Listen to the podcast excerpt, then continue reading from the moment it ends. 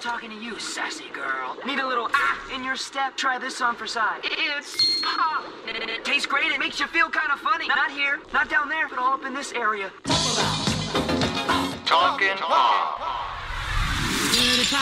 Yo. Sick and tired of hearing all these people talk about what's the deal with this pop life and when is it gonna fade out? The thing you got to realize what we're doing is not a trend. We got the gift of melody, we're gonna bring it till the end. Come on now. Hi, welcome to Talk'n Pop. My name is Jennifer Smith. I'm here with the J T to my liberty, Tim Capel. How you doing? Oh. I worked on that one for you. Will this be the episode of Talk'n Pop where you find me stabbed? It is Unsolved Mysteries, bitch. Why did you give our baby away? How you doing? I'm doing pretty well. I wasn't ready for that. But, uh, I popped you. I was hoping I, to.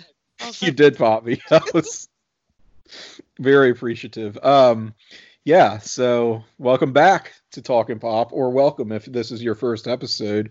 We're going back to a format that has served us pretty well over this year. It's the one thing that maybe has gone right in twenty twenty. Jesus, right? On, on Talk'n Pop, which is um, talking about trash Netflix, um, real, mainly reality shows, I would say. And, and here we're going to be talking a, a Netflix drama, so, drama, uh, documentary series. Um, so quite a bit of reality baked into that, of course, and, and in fact, a revival of an existing anthology documentary series. So, so what are we covering here tonight, Jenny?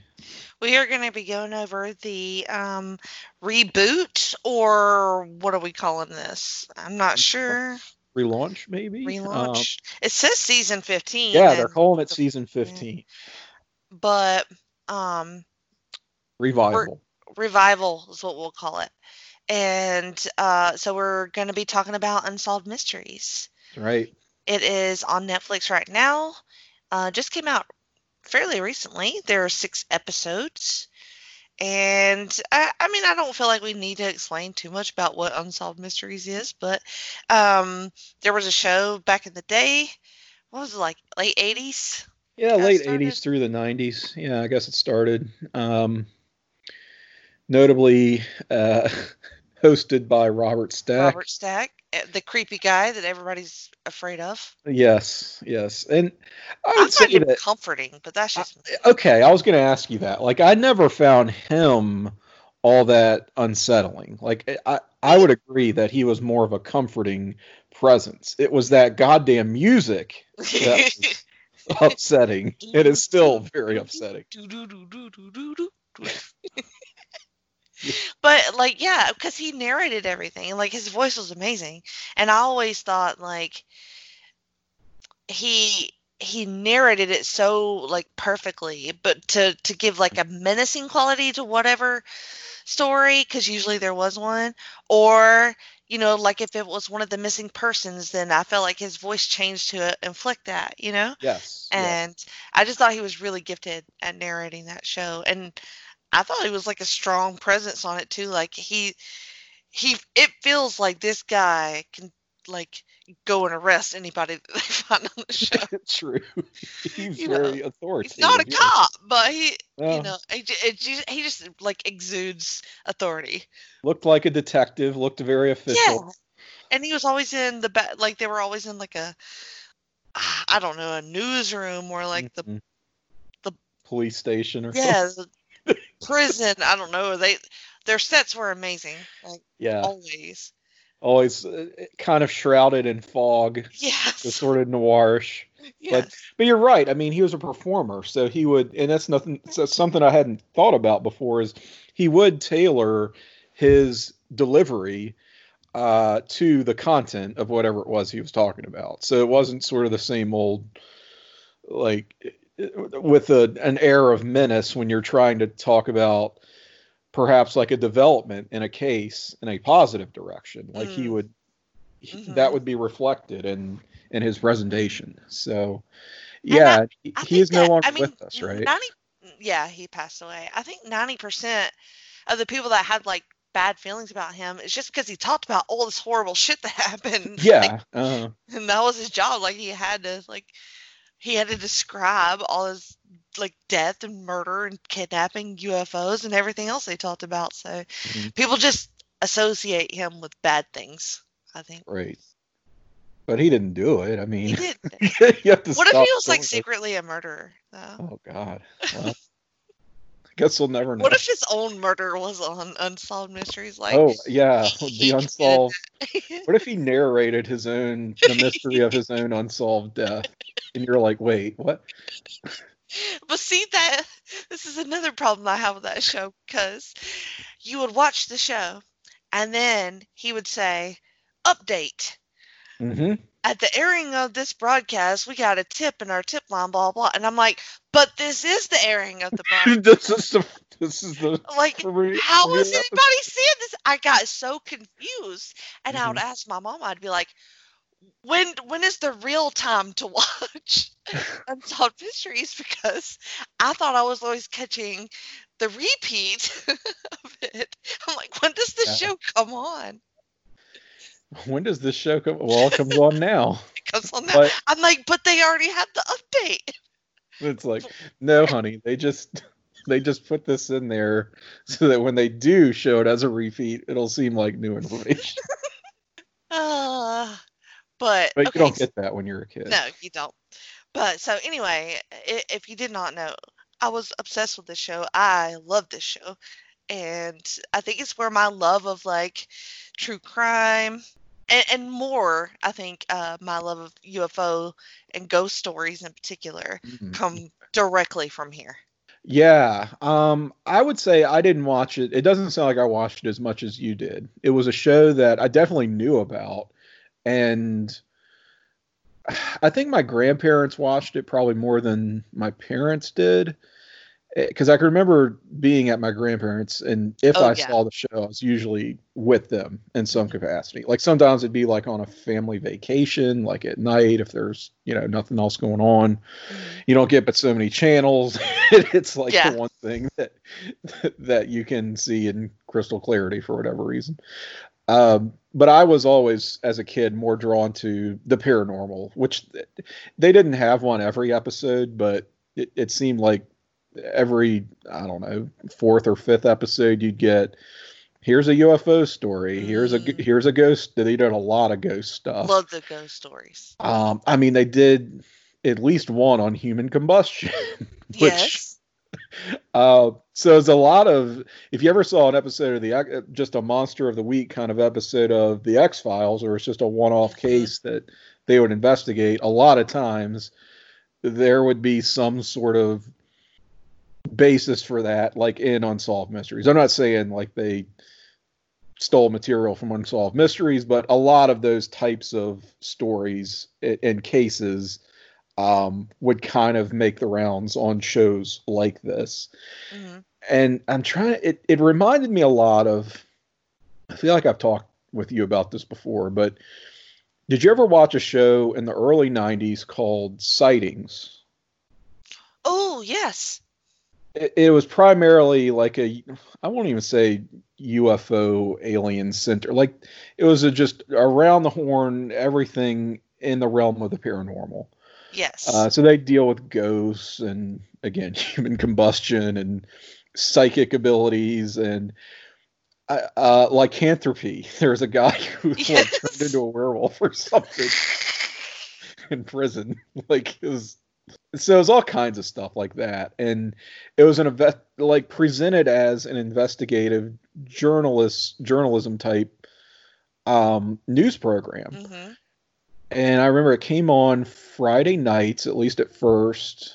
I watched it on Fox. It was either it's either the show they did before the X-Files started, or it was like the lead-in to the X-Files. So you got this kind of double feature of paranormal on Friday yes, nights with because only like, the weirdos are sitting there watching X-Files. Yeah, so only well. weirdos and kids are home Friday night watching Fox back then, I guess. Okay, so October seventeenth of nineteen ninety-one through December twenty-third of ninety-eight for sightings. Oh, wow. Seasons. Wow, I don't remember it being on that one. Well, it wasn't always on Fox, though. It jumped to mm-hmm. Sci-Fi Channel at some yeah. point. I remember, and, and I didn't get this. We didn't get the Sci-Fi Channel for a little while where I lived. We didn't get, yeah, we didn't get Sci-Fi until ninety-six, I think. So if it moved before then, which I think it did, there was probably that gap where I wasn't seeing the show at all, mm-hmm. but it but it was still out there. But I, I just remember every week that, welcome to Sightings. I'm Tim White. And, and I don't know why that's stuck in my head, but Tim White, uh, not the, the wrestling referee, by the way. He was a fairly said, legitimate newsman, I believe. It said the show is created by Fair Dinkum Productions. Oh, my God.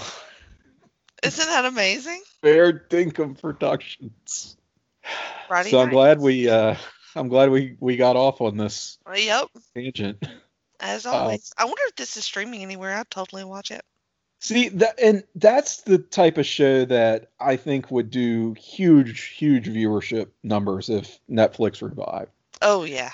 I mean, something like that where they give it that slick Netflix presentation, mm-hmm. right? Mm-hmm. Just like they did with Unsolved Mysteries here. And people are going to be going nuts. It's It's got the built-in... nostalgia factor, that mm-hmm. just the interest that people have in the paranoia. Plus, it's I mean, it's not like that It show right now that everybody's watching, but Netflix knows how to knows how to you know pick their spots where yeah. how they schedule this stuff. So uh, I, I, I believe look at. I believe we're on like uh, we're on par for an Alien. I want to say resurrection, but alien resurrection, yes.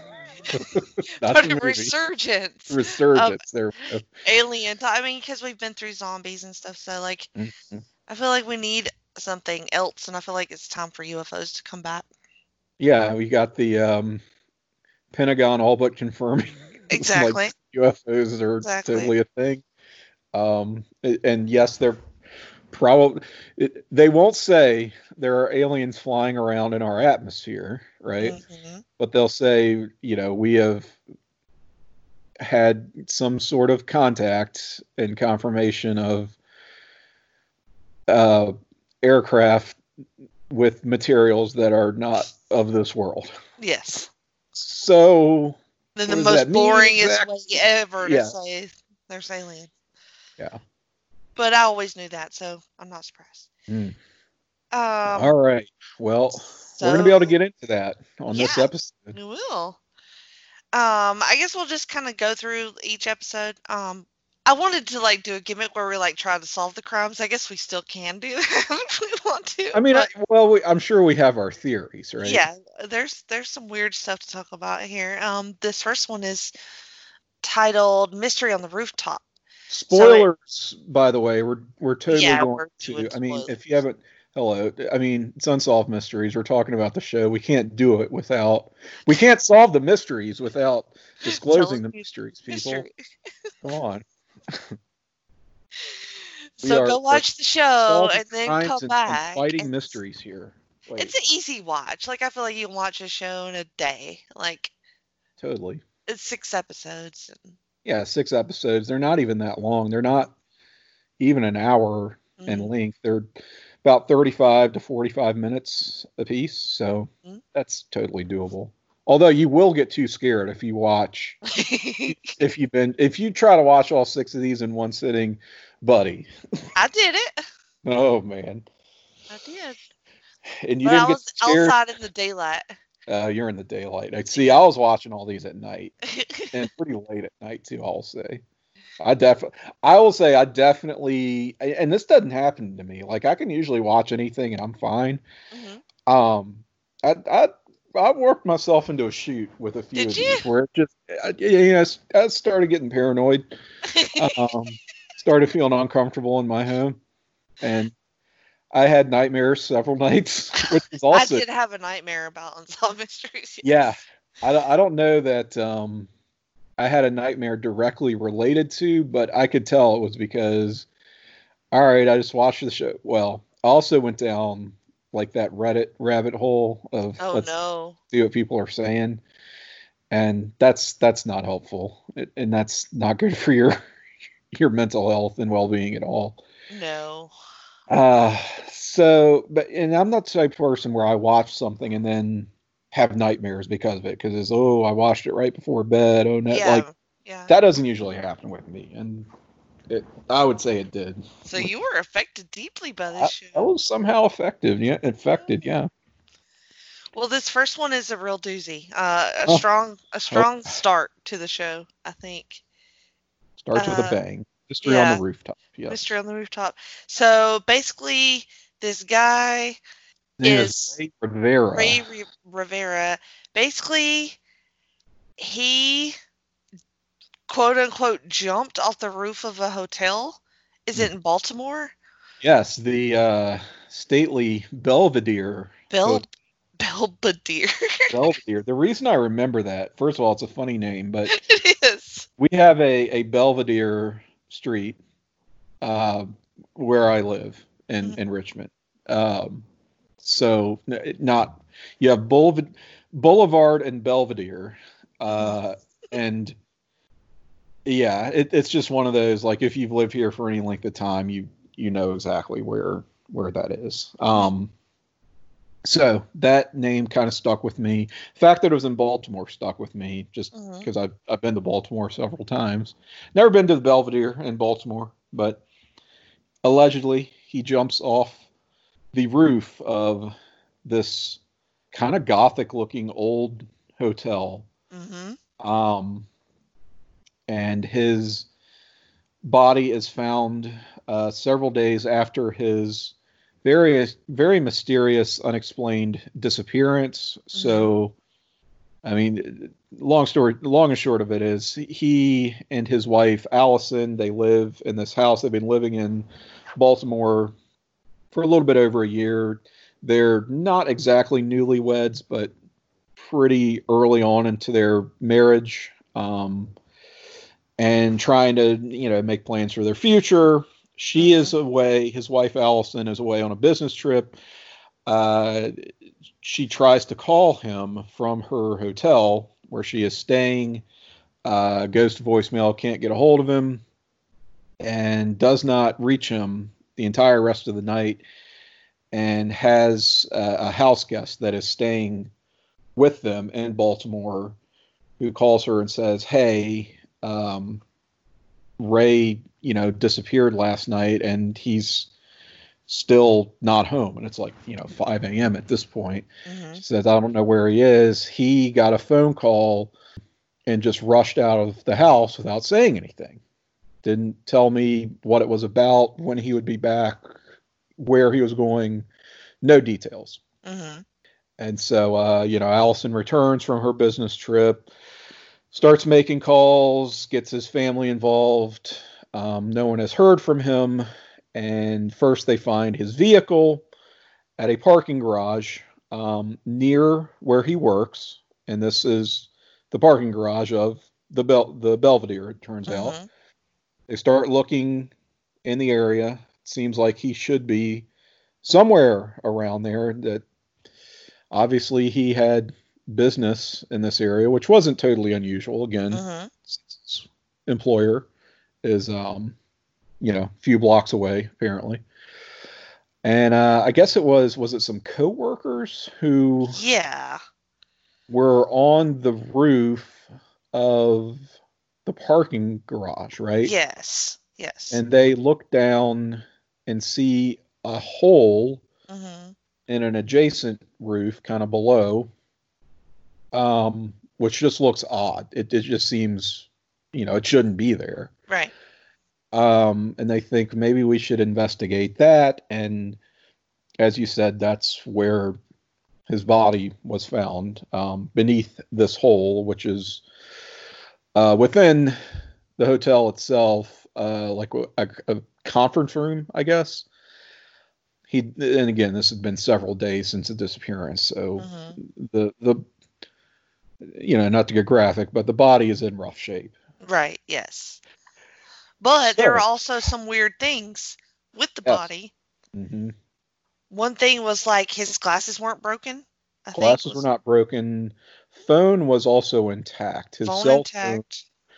Phone, um, I believe they said his glasses were were still on his person, and the phone was on the roof. Mm-hmm. So the roof where the hole had been made, which, you know, idea is basically he jumped, crashed through this roof. That's what created the hole. And it, it's yeah. a metal, it's a metal roof. So it's not like, it's not like you could just be walking on it and fall through. Mm-hmm. Like it's pretty substantial, you know, material that has, has been, you know, severely damaged in this way. And it's a small hole, you know. Yeah. Yeah. Tiny. Large enough, I guess, for a body to accommodate a body if it falls through, but it's not like a huge, mm-hmm.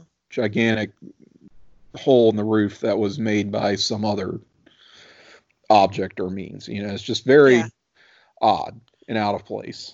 Um, and there's no obvious way that he could have jumped based on the tra- right. trajectory of where the buildings are and how he fell and how he was. Yeah, or, they, they went through a few scenarios where it was, they, they, the one I feel like they didn't definitively rule out was if he took like a really running and leaped, leaped. off the highest top possible point of. Yeah. I, I kind of don't buy that either, but. So, and then we get into some of his professional life, right? Where he works with, uh, his boss is a guy named Porter Stansberry. Good which, Lord. Again, yeah, if you're writing, if you're like creating a fictional supervillain and yes. you title them Porter, you name them Porter Stansberry, your editor is going to go, uh-uh, Mm-mm. no, that's, that's way too cheesy. Yeah. That's, on the nose, you got to go back to the drawing board there. Like, that's such a yeah. bullshit name. He, Porter's a white guy, uh, in case Imagine. you didn't realize that. Yeah. And uh, Ray is, uh, are they, um, he has a big family, and they do a whole, like, get destination wedding mm. in Puerto Rico. Is that where he said? Puerto Rico sounds right. Okay. Yeah. And, and he Ray is a tall drink of water, by yeah. the way. He is like six five, really athletic, really good looking, mm-hmm. um, you know, stands out in a crowd, basically. Not not someone who can just really blend in. Right. And he he moved to that city just for that job. Right. And this job was, he had aspirations of being a filmmaker, Ray did. Mm-hmm. And they lived in California for a little while, sort of pursuing that ambition, and it kind of wasn't going anywhere. Moved to Baltimore because um, Stansberry, and it, it's Stansberry and Associates is the name of the company. Mm-hmm. They're like a, some kind of financial management company, something like that. Yeah. And they, they have this investment report that Porter is hiring Ray to write, even though Ray has no financial background.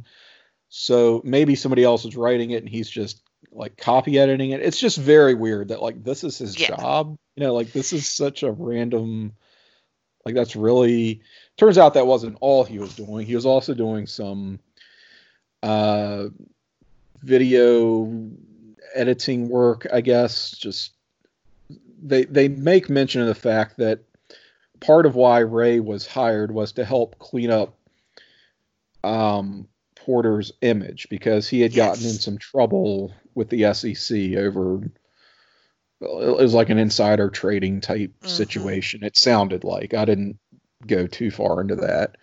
Um, right. And neither did the documentary.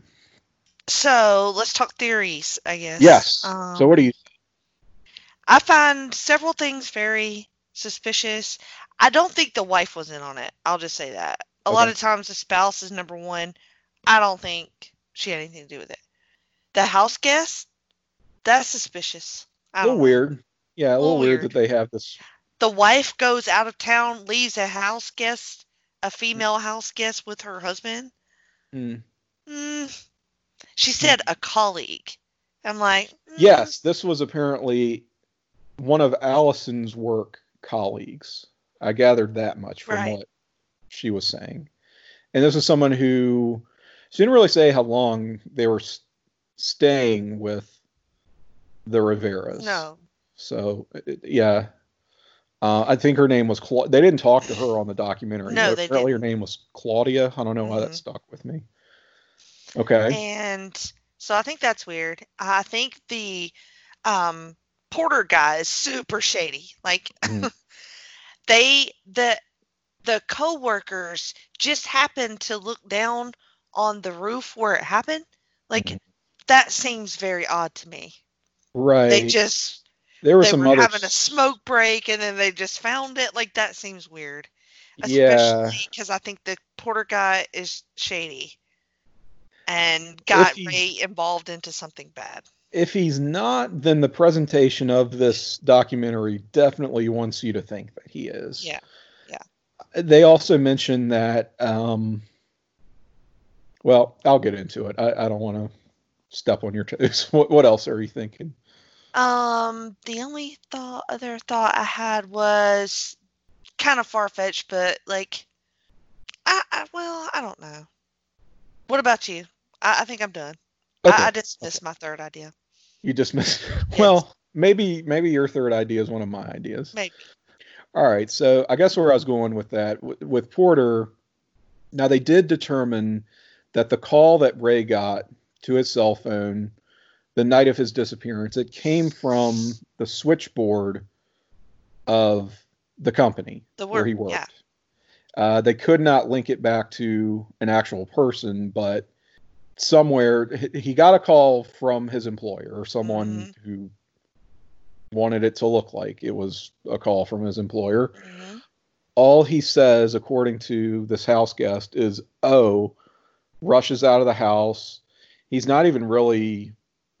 He's not dressed for a business meeting, certainly. Mm-mm, he just definitely he not. just bolts wearing what he has on, um, dressed very casually and in flip-flops. Mm-hmm. And, I mean, that to me implies this is oh, somebody shit. who's yeah. responding to, like, an emergency yes. of some sort. And such an emergency that they can't even stop to say, hey, here's what happened, here's where I'm going, here's mm-hmm. when I'll be back. So, I mean, that in and of itself is obviously very suspicious. Um, and here's here's where I sort of take a little bit of issue with Netflix and their presentation. I mean, any, any documentary does this. They have a certain agenda. slant. Right. Yeah. Well, yeah, I don't even know that I'll say ad- agenda necessarily, but there is a narrative that's presented mm-hmm. and that they want to get across, right? Which is... They, they, various people interviewed for this story say that uh, Porter issued a gag order within his company after uh, Ray's body was found, basically saying, don't share any details. And it, it sounded very sinister, right? Uh, uh. And I don't know. I just look at that and I'm like, there's no such legal thing as a gag order. Like, I mean, most companies, I, I think, would most large companies will have P R departments um, and just media relations who, I mean, if, if an employee dies under mysterious or suspicious circumstances, will yeah, probably will tell their employees, hey, um, don't say anything unless you are compelled to do so. We don't mm-hmm. want rumors being spread, like, not even necessarily. Yes, it's in their own kind of financial self-interest as a C Y A, but it's also, you don't want to be, you know, having random people from your company saying, well, he did this, that, and the other, and oh, yeah. like, getting their family all worked up. And yeah, I mean, it just, I don't know. The whole gag order thing, I think, sounded more malicious than it maybe mm. was. I mean, you can't just say, well, we're not going to talk to the police. I mean, the investigators, the detectives involved here, can can subpoena anyone and compel them to talk. I mean, whether it's with lawyers present, whatever. Right, right, right. I mean, this is still a legal investigation. It's not like the the investigating the lead detective who was interviewed for this documentary. He's not going to go, well, they issued a gag order. I guess that's that. I mean, yeah. I mean, if, if he thinks there's something to just that. Rem- remain an unsolved mystery. You know what I mean? Like he's. That's that. He's going to pursue every le- legal resource that he has to say, hey, we, we think there's something to this company, like that they were in connection with this guy's death. It's foul yeah. play. We need a subpoena. And if they've got a case, then okay. You got to imagine they would have, you know, looked into all these guys. Yeah, you know? I, I, I feel like they did, and maybe we just didn't hear about it, or maybe. maybe they just didn't do a great job. I mean, that's unheard of, right? I mean, like. So, or maybe this family, because it's a fam is Porter's family's business, right? I think so. From what I understand. And so maybe they're, you know, bigwigs in, in Baltimore, and mm-hmm. they have some pull, and they have some, you know, keep this yeah. on the down low, hush hush type. Yeah. Power. Yeah. And I mean, he and Porter and Rey were described as, as best friends. It wasn't just mm-hmm. an employee employer relationship. They were longtime mm-hmm. friends, went to school together, and Porter really just ghosted on them after this happened. Right. Um, Which is suspicious. Than, I mean. Yeah, yeah. More so than just not wanting to talk to detectives or whatever. Like, he wouldn't talk to anybody. The wife uh, or anybody, yeah. Yeah, just not even on a personal level. I mean, just completely dipped out. Which, yeah. I mean, that doesn't really look good. No. Um... Now, here, here's my thing, though. Here's what I go back to. The note. The note. Okay, yeah. The note. So one thing that they found um, in Rey's home was a note, uh, which is hard to describe. It was behind his, like, folded up in a weird way, taped behind his computer monitor. Mm-hmm. It's a typed note, and it was sort of worded almost like a speech, at least at first. Like he was giving an acceptance, or someone was giving an acceptance speech the way it was written. Mm-hmm. But then it goes on to list several movies, um, several actors and filmmakers who maybe Rey was like a fan of or mm-hmm. wanted to emulate their style. Um, all kind of similar themes within the movies. Like there's a lot of M. Night Shyamalan movies mm-hmm. that he has. Um, that movie, The Game, with Michael Douglas. I think he. Had I the love picture. That movie. That's a very interesting movie. Um, And I don't know, like they ruled it out as a suicide note, and it certainly didn't read Mm-mm. to me like a suicide note. There's been some speculation that maybe it was just some notes, some things he had written down, he had taken down for a screenplay or some kind of film project he was working on. Mm-hmm. Um, I mean, I definitely take weird notes like that during the day, and like something I'm afraid I'll forget and kind of set it aside.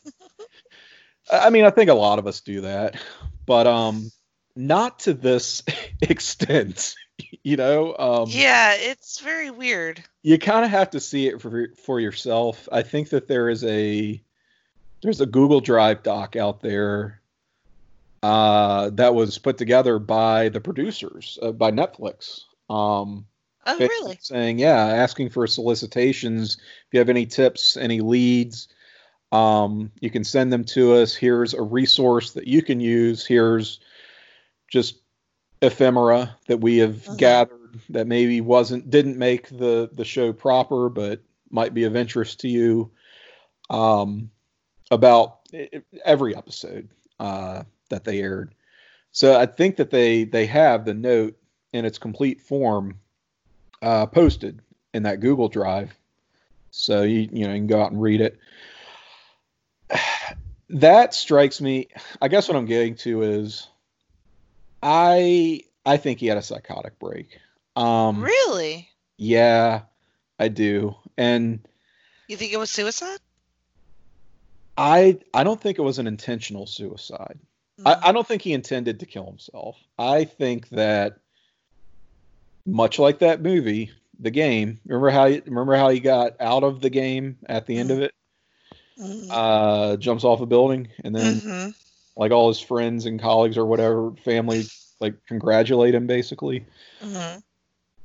I, I think that he got on some kind of, got something in his head, some paranoid delusion, and just had a breakdown. It seemed like he was under a lot of stress. Um, there weren't a lot of obvious signs from what his family and, and friends say, but I don't know. Sometimes people are too close to those things, and mm-hmm. sometimes there aren't a lot of obvious signs uh, when it comes to stuff like that. And I just... Do you really think he like ran all the way across the top of the building and leapt? Yep. And he was afraid of heights? Yep. I think that somehow he got in his head that this was the only way out of this, and it has to happen at this certain time. Otherwise, something really terrible know. is going to happen, and I'm not going to die. I'm not trying to kill myself. I just, I, I really think he somehow lost his grip on reality. But I'm um, looking, I'm watching it right now, and it's like kind of impossible to hit where he hit. It's just very weird. I think if he took a full running leap, and that's, I think that's why they, they dismissed it as implausible, because if it was truly a suicide, be, people don't run and jump when they... That's what I was saying. Jump like, from a height. For, but I don't think it was a, a traditional suit. I don't think it was okay. a... You're thinking more accident to, type. Yeah. Deal. Yeah. Like he wasn't... And if it was, I intend to kill myself, then no, he wouldn't have taken a, a running leap, because, I mean, apparently that just is not yeah. a thing that happens for suicides from a from falling from a height like that. Well, the ledge thing is a lot more. Um,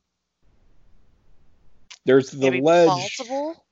Yeah, there's the ledge possibility, which it was apparently the landing site where the hole was. Was um, I guess the trajectory was closer to this ledge, which I, I only I don't know that it matters necessarily where it happened from, according to, if this is my theory, right? Mm-hmm, mm-hmm. I'm just kind of going with what would have been easier for him to access. Not mm-hmm. that the roof was super easy yeah. to access. Yeah, in that's the other issue. I mean, yeah, I mean, it, it, and that's what makes it a mystery. I mean, mm-hmm. you kind of have to go with, what I tried to do was go with, of all of the implausible explanations, of which they all seem to be, that's sort of the least implausible in my mind. Mm. Um, that it was as straightforward as he somehow got to that roof and took a full run and jump off of that roof. Um, I feel like the phone and the glasses were planted. Okay, well...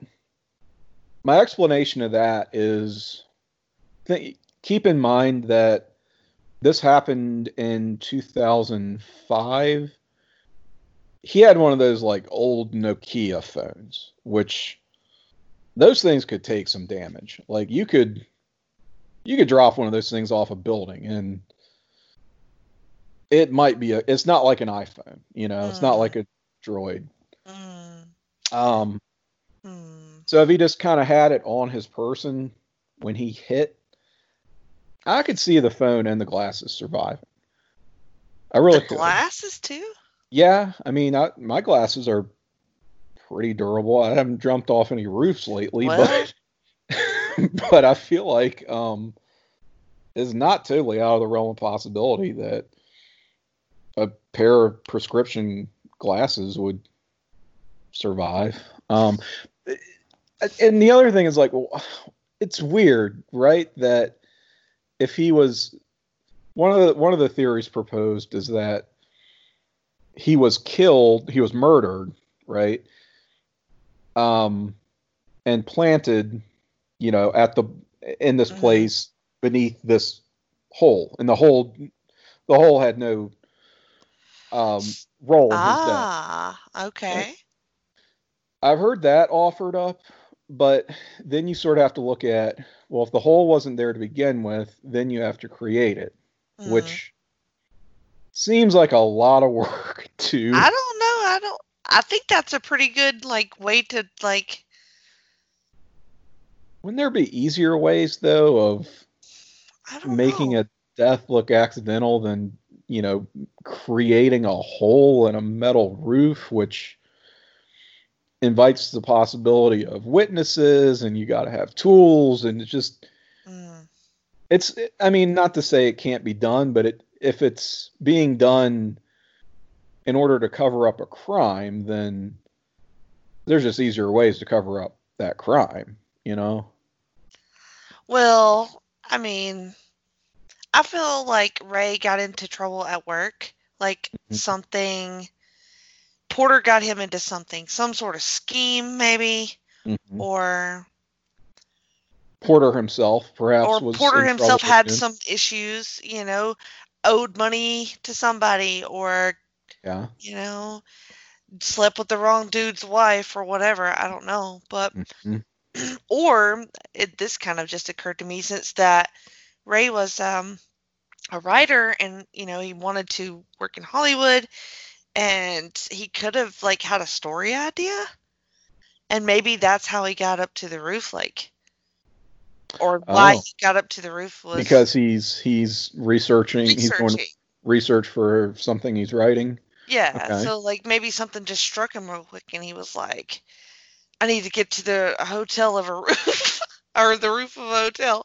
Yeah, well, I mean, it's a hotel. He would, and, and it wasn't. It's called the Belvedere Hotel, but it wasn't right. a hotel at the time. It was a condominium Condo, right. housing uh, building, apparently.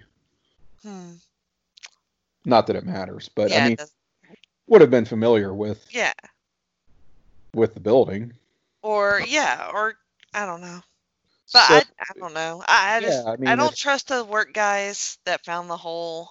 You would assume all these people were part, like I, thoroughly you know, investigated. That part I, I have problems with too. It it seems a little bit too. Hmm. There's no footage of him on any of the cameras. And the camera on the roof wasn't working. It was dis- disconnected. Now that is fucked up.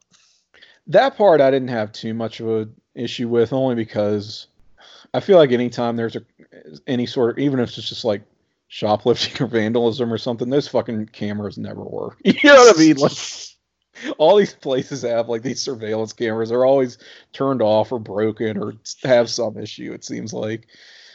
So I didn't find that out of the ordinary necessarily. Uh, Damn, but really? No, I mean, just, I just think there's always, there's always something fucked up with cam- especially back then, um, when it sort of wasn't as common. Uh, so yeah, I didn't, I didn't put a ton of stock into that, but the, the coworkers finding him just it, like, you're just going to decide to go up on the roof. Like, yeah, I just thought it was very weird. Kind of, that's not like, you wouldn't normally be compelled to do that when you're looking for, hey, let's go up on the roof of this building where his vehicle was. Like, just, I don't know. Mm-hmm. Um, unless they're already thinking, well, maybe they had reason to believe he was suicidal or had talked about, I don't know, yeah, chomping off a roof in so many terms or so. I mean, who knows? But you're right. It it almost seems like they knew where to look mm. or had some kind of hunch. Yep. So, yeah. Um, it, I, I just, the murder. It, it sounds I, like planted it, too. Like if you go through like all the effort to like, m- to stage that murder scene, then mm-hmm. you definitely want somebody to see that murder scene. You know what I'm saying? Like you don't got, want to, to, you don't yeah. want Ray to continue to be missing for another week. Mm-hmm. You want them to find the body and buy the story. So like, I don't know. It just, it's so strange to me that it would be a murder, because just make the body disappear if you're going to murder the guy. Yeah. Why does anybody even have to Maybe find the body? Maybe they just didn't think that the family would accept it, you know, or... Well, they don't have to. If you know he's dead, he's dead. You know what I mean? You know what I mean? Like, maybe they would start sniffing around on stuff around. And, and find what happened. But if you make it look like a suicide and they accept it as a suicide, then they yeah. leave it alone. It sounds like the wife didn't, though. Shoot him and put the gun in his hand. I mean, it, it's just... Yeah. Yeah. It's, it's if a, they're professional, well, then why would you... Yeah. Why wouldn't you stage a suicide in a straightforward way? I just had this idea of Porter as like this fucked up, like Donald Trump Junior You know? Oh, okay. And, and he's I, not that's all just like, I have no basis for that. It's just all just conjecture at this point. Sure. So. Well, okay. So you're more in the murder camp, mm-hmm. I'm hearing. Mm-hmm. I am in the not suicide, but accidental death due to psychosis camp. Okay. I just, I just, I kind of keep going back to that note. Um, not even, I mean, the content is weird, but also just the placement, like the way he went to pains to like fold it up and tape it, hide it behind his computer, just mm. reeks of paranoia almost. It does. Again, you could say that that was planted there, maybe, if if this truly was um, mm-hmm. a case of foul play. But I mean, the house guest could have planted that easily. Yeah, it, it just seems like for this guy to have been murdered, that some people, a committee would have had to get together and say, what is the most complicated possible way we could murder this person and make it look like suicide, or maybe it was an or, accident and then they did all that to cover up the accidental death. Oh, so he wasn't maybe maybe he was strangled, or like they're just gonna rough him up and yeah accidentally kill him, or they like he shoved him and like broke his neck or something, you know what I'm saying? Mm-hmm, mm-hmm. Yeah, drugged him. Maybe. Mm-hmm. I don't know. All right, well, we didn't solve this mystery, so what is the point of us? Well, I think we solved it to our individual satisfaction, okay. Which I'll accept that. and, and we're not going to, I mean, we'll talk about all of them uh, briefly, but yeah, that, I mean, that I one was one of the time. Ones. Right. Yeah, some we won't do a deep dive on all of them, but no, no. that one was definitely super um, compelling. It kind of had the most layers too. I mean, it, yeah. it went in a lot of different directions, and you would get seemingly contradictory pieces of information that would be introduced very quickly. So there was really a lot to that first one, mm-hmm. and we didn't even talk about all of it. So yeah. All right. Um, so another one that we wanted to mention is the second episode. It is called thirteen minutes. And this one I thought was pretty obvious who the killer was, but we'll talk about it.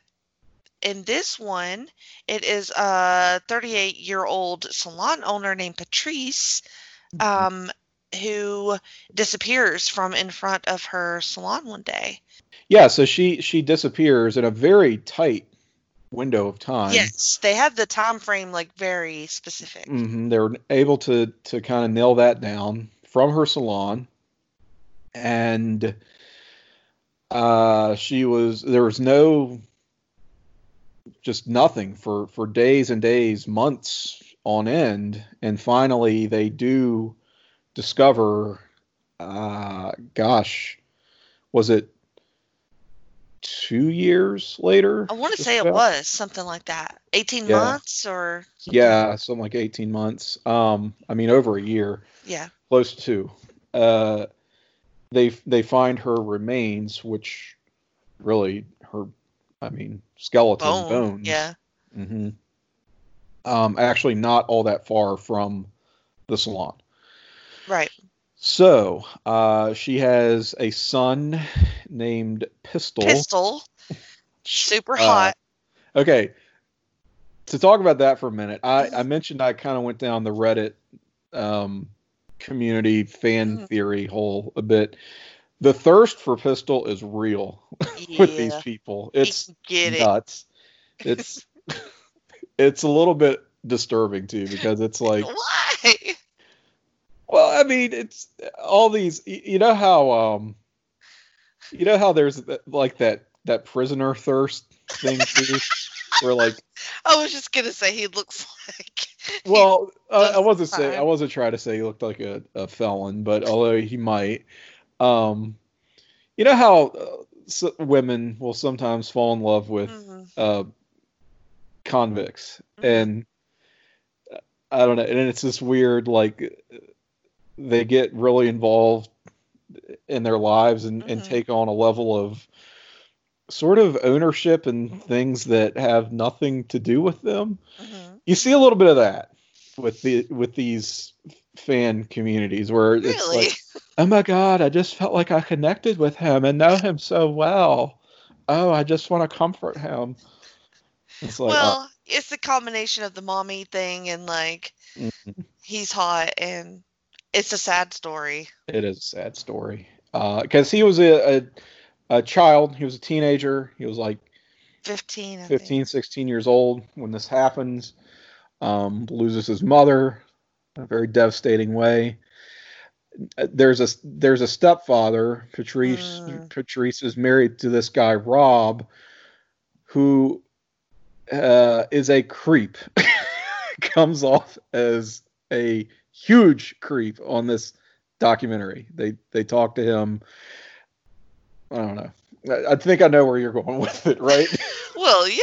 I mean, like you said, like I said before, like you feel like they had to have cleared all of these people in this story in order to tell the story on Unsolved Mysteries. You know what I mean? Mm-hmm. Like mm-hmm. these people cannot be suspects. But then I'm like, how can this husband not be the suspect? Because he makes some, what I thought were very shocking uh, confessions about... Yes, he did. When they found her bones, and then he asked the somebody, uh, the morgue, the coroner, or whoever was preparing her body, to like lay out her bones in, in, in the places where they should be. Mm-hmm. And I just feel like you should not... be saying things like that. His uh, word choices were very bad. Poor. Yes. He said, um, when the coroner did that, arranged the skeleton, um, her remains for him to view, that, uh, it was the last time he had seen Patrice remotely intact, is the way yeah. he put it. Yep. Which, I don't know that I consider someone's skeletal remains um, in the nope. realm of being remotely intact. Uh, and and did, also, didn't he say that he asked him to like leave him there for a little bit? So like he walked he, around with the yes, skull. Yeah. He picked up her the skull, skull and walked around the Put room. His dick in it a hundred percent. There's no way he didn't skull fuck that lady. I'm sorry. It.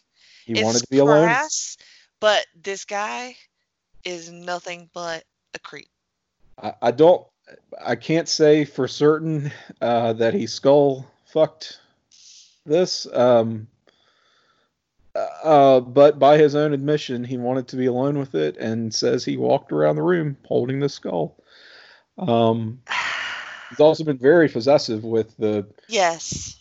cremains, so she was crem- yes. bones, it was cremated, given to him. Um, and you may wonder, well, where is Pistol, Hot Pistol.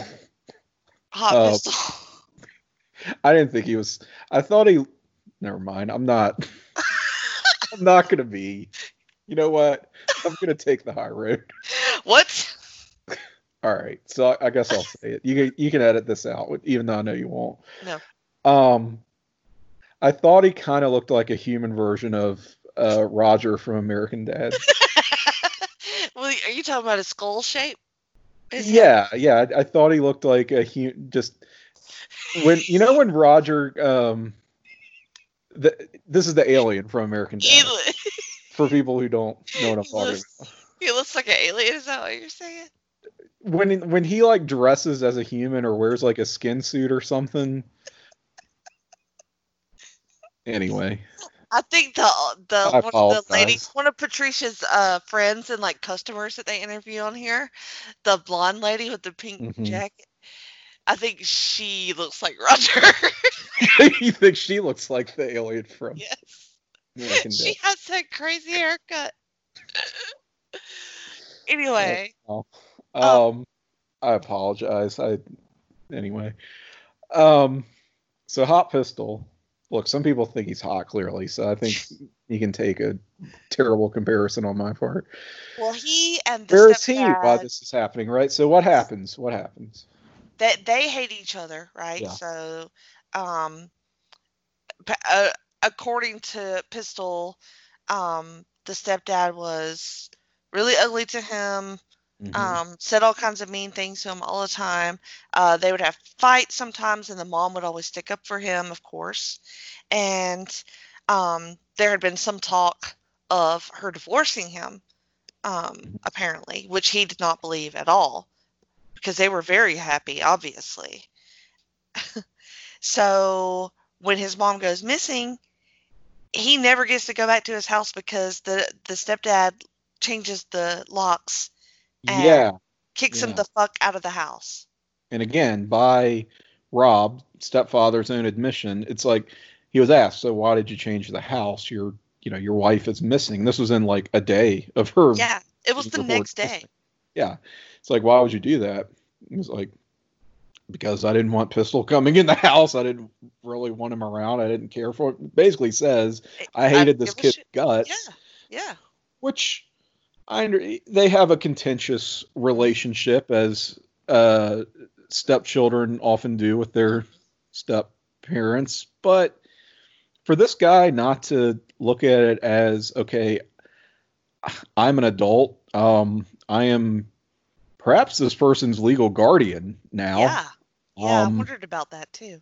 I, I, you know, maybe I need to be the person to really step up here and have the maturity to say, yeah, even though maybe we haven't gotten on so great, uh, we're kind of in this together mm-hmm. and let's get Patrice home. Let's find out what happened. And if we truly can't live together, okay. Yeah. You deal with that, but you don't respond to that by changing the locks and banishing your teenage stepson from his own home. That was completely inappropriate and outrageous. I mean, I mean, it looks like he just literally did not care where the kid went. It's like, no, he truly it, didn't. It and didn't even try here. to say. No, didn't like even he, offer some mm-mm. satisfactory explanation of, well, I was worried that something had happened and, and I was just worried for our safety. It wasn't about Um, trying to put him out of the house. No, he says basically, I kicked his ass out as soon yeah. as I possibly could. Also, he says he has a degree in criminology. Criminology. Uh-huh. And I'm like, plus, I mean, and you can say whatever you want to, but the man's eyes, he has crazy eyes. He does he, look quite. Um, it, it, there's, there, there's a glassiness in there, like. Um, uh-huh. Like a true coldness. Like it's, I don't know. There's sometimes you can just look in somebody's eyes. Like and D T K. Like, yeah. The, it, it's just. It, some of his court after. testimony, how just. Yeah. Cunning and cold and. Just. Dead inside. Literally no regard. But then he talks very flowery about mm-hmm. Patrice, but then it sounds fake. You know what I'm saying? Well, she that... sounded like a possession of his. Yeah. You know, he's like, I remember the warmth and the love and the blah and the blah. And it just sounded like right. just nonsense. Very clinical. Yes. yes. It, I don't know. And then, I mean, she seemed like a very sweet lady from everything everybody said about her, like a successful business, you know, and I know this, this was in Georgia, right? So like, mm. this is the type of like place I'm from, you know, yeah. I know the lady with the hairdresser shop that knows everybody in town, you know, and this happens so quick. Um, there were witnesses, like quite a few witnesses that saw, um, a car parked at her shop mm-hmm. and then her car parked in the wrong spot. Right. She was parked in a direction that she never parked. Right. Um, and from then, people who knew her, because she had, you know, regular clients and right. Yeah. She had, she customers. was well known within the community. And exactly. People were constantly coming into her shop and, mm-hmm. you know, just chit chatting with her. She was very social, um, very outgoing person. And I, um, at first I was a little bit, little bit surprised because they had a lot of witness testimony about, um, who saw what. Like some mm-hmm. people had, um, like her car moved and then the, another lady saw a car there parked in front of the shop. Yeah. And then part of me is like, I'm just wondering, like, if I were to ever be an eyewitness of anything, like, what would I remember of stuff? But then I'm like, I grew up in a small southern town, so like I know all these people know what they saw because they are nosy as shit. True. like, mm-hmm. That's what southern people do, is know everybody's business. So it's like I I don't doubt the eyewitness accounts at all. Right. Because if anybody knew what's happened, it's a little old lady. He drives by there every day. Yep. Yep. And it can um, describe to a T. Yeah, what they're wearing, because because that's what they, for you and I, stuff like that doesn't really register. But if mm-hmm. if that's kind of all you do every day, because you're just a gossip hound and town crier, whatever, like you look for stuff, like you look for little details, you make a point to retain information. Yes. Um, and I know eyewitness testimony isn't super reliable, but I mean these accounts were pretty consistent. Yeah, I think so too. She had clients uh, in the morning. Some mm-hmm. of them said that she seemed a little off. Um, somebody yeah. called and they said that she seemed off, kinda maybe a little short. bit short. Yeah. Mm-hmm. And um, then I think when they go to um, investigate the shop, they find like proof, not proof, but like uh, it looks like she was in the middle of lunch. Yeah. Her lunch was had like just come out of the microwave. Yeah. And, but then the witnesses say they saw the car there. And then one of them says that she thought that somebody had maybe like fallen because it looked like Patrice was trying to help somebody. Mm-hmm, mm-hmm. And, but it could have been a struggle if you, you know, if you didn't look at it right, you know? Yeah. Or it's staged. Um, yeah. To, so that she will make herself vulnerable to mm-hmm.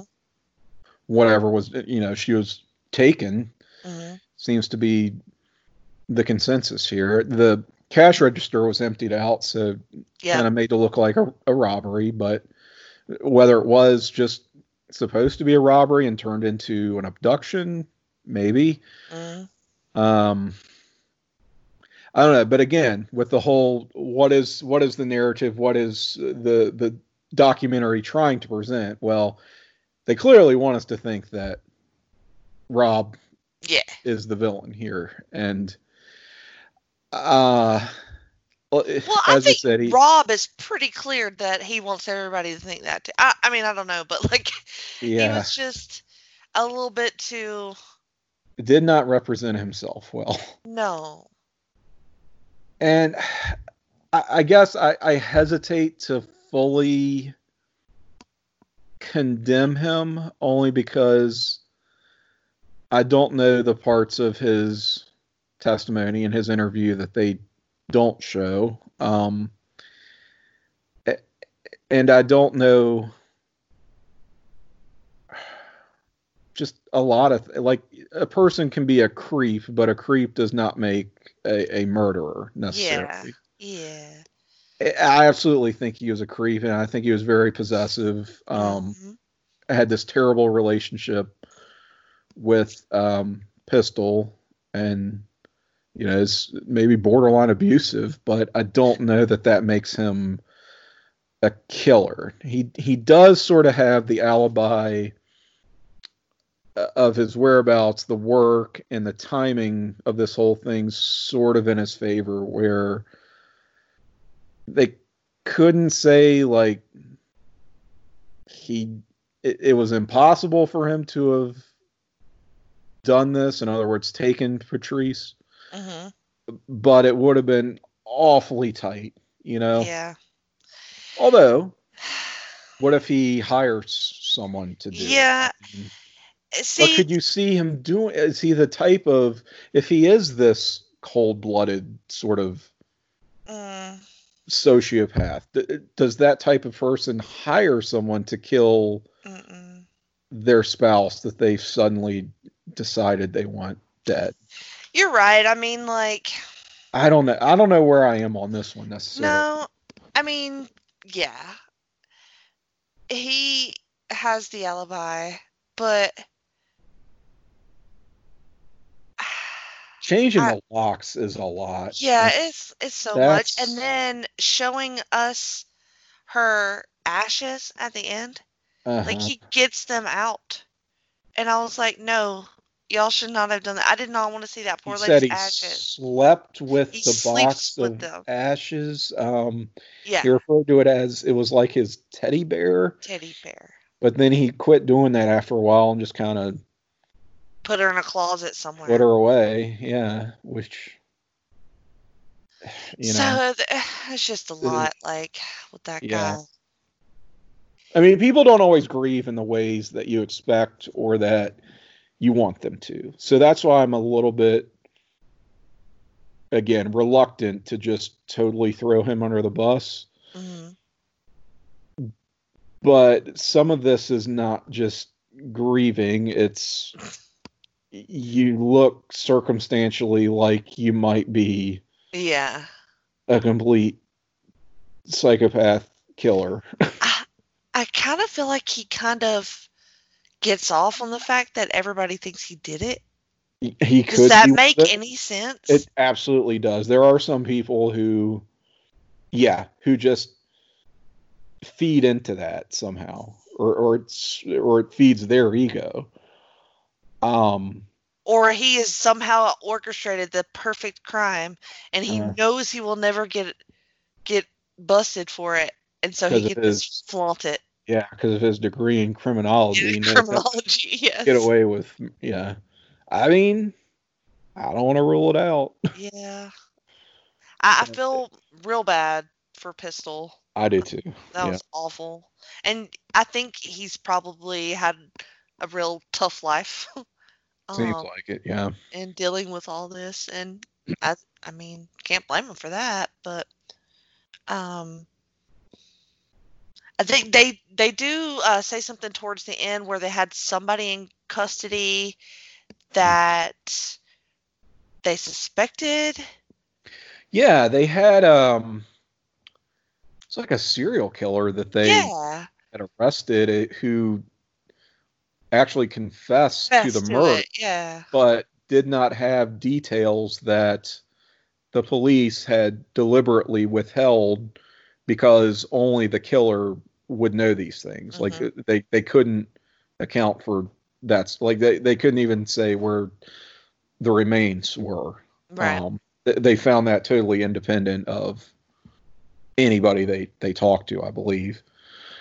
Uh, but yeah, there was like a, the, this one serial killer who actually confessed to it. And that was just ruled out as total bullshit because they didn't have the, the information that the killer would have. And right. another, there was like another serial killer, which rural Georgia, what are we doing? But, but somebody else That probably came out wrong. It's a, it's a lawless land. Lawless hell that Gary exists here Hil- in the South. Gary Michael Hilton was his name. Okay. Yeah, one of those three name killers. Yes, of course. Which they all are. Uh, but there was somebody even before that that they mm.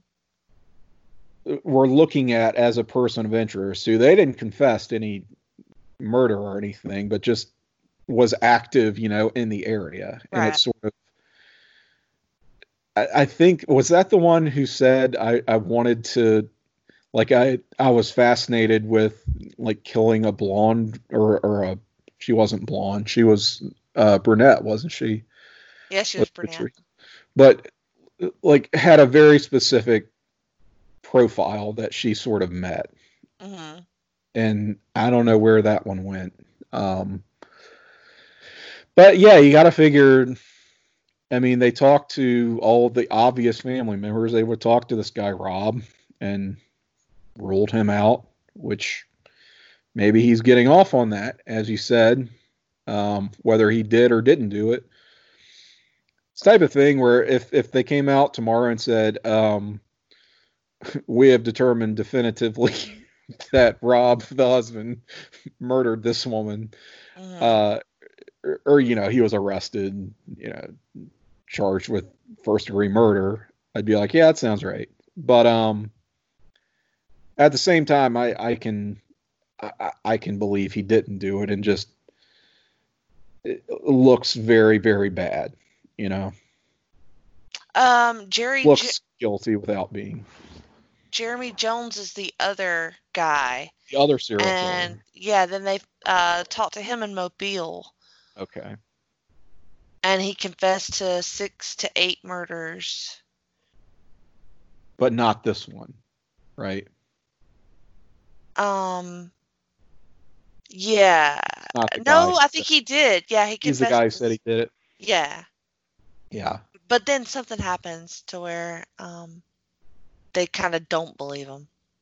Yeah, he, he didn't have the information on where the body was, right, or other details on this crime that only the killer would have.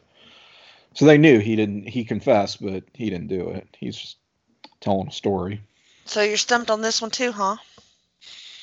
Um, I'm more stumped on this one than I am on the, on the Rey. Like I, I feel kind of strongly about the, the Rey Rivera. I don't know why. Mm-hmm. I just, I had sort of that gut feeling of seems like a a psychotic break. All right. Well, um, okay. In my expert opinion, as a yes, uh, of course, a criminologist. Psychiatrist. Yeah. um, psychiatrist and criminologist. Yes. And adding to your re- adding to your resume every show. Um, Patrice was eaten by an alligator. Oh. My expert opinion as a herpetologist. No. Um, so are you thinking, are, are you thinking Rob? Had to be Rob. It, it's just. You're not there. Yeah. Yeah. I just. I'll just say if, if I was on a, okay, if I was on a jury and this was all the evidence that I was presented with, I don't know that I would find him guilty beyond a reasonable doubt. Yeah, I mean, I, I, I couldn't like say I that more. For sure. I feel like I need more. Yeah, definitely need more, but that dude ain't right. No. He's, he's done something fucked up, okay? Let's I will just... find him guilty of not being right, but yeah. I'm not going to find him guilty of murder. I don't know. I think he has too much of a smugness to him. Oh, he does, for sure. And it's just, mm-mm. Yeah, I, I need more. I need an update. I, yeah. I need updates on all of these. Update. I, I want an update on that one too. I, that, okay. I wondered if they would have a miraculous update at the end of this. So, July first. Yes. That would have been awesome. I'll be like, oh update. My God. That's the airing of this forty-five minutes ago. I'm like, what? um. So, uh, the third episode, I don't think we'll get into as much. Uh, I don't have much to say about this one.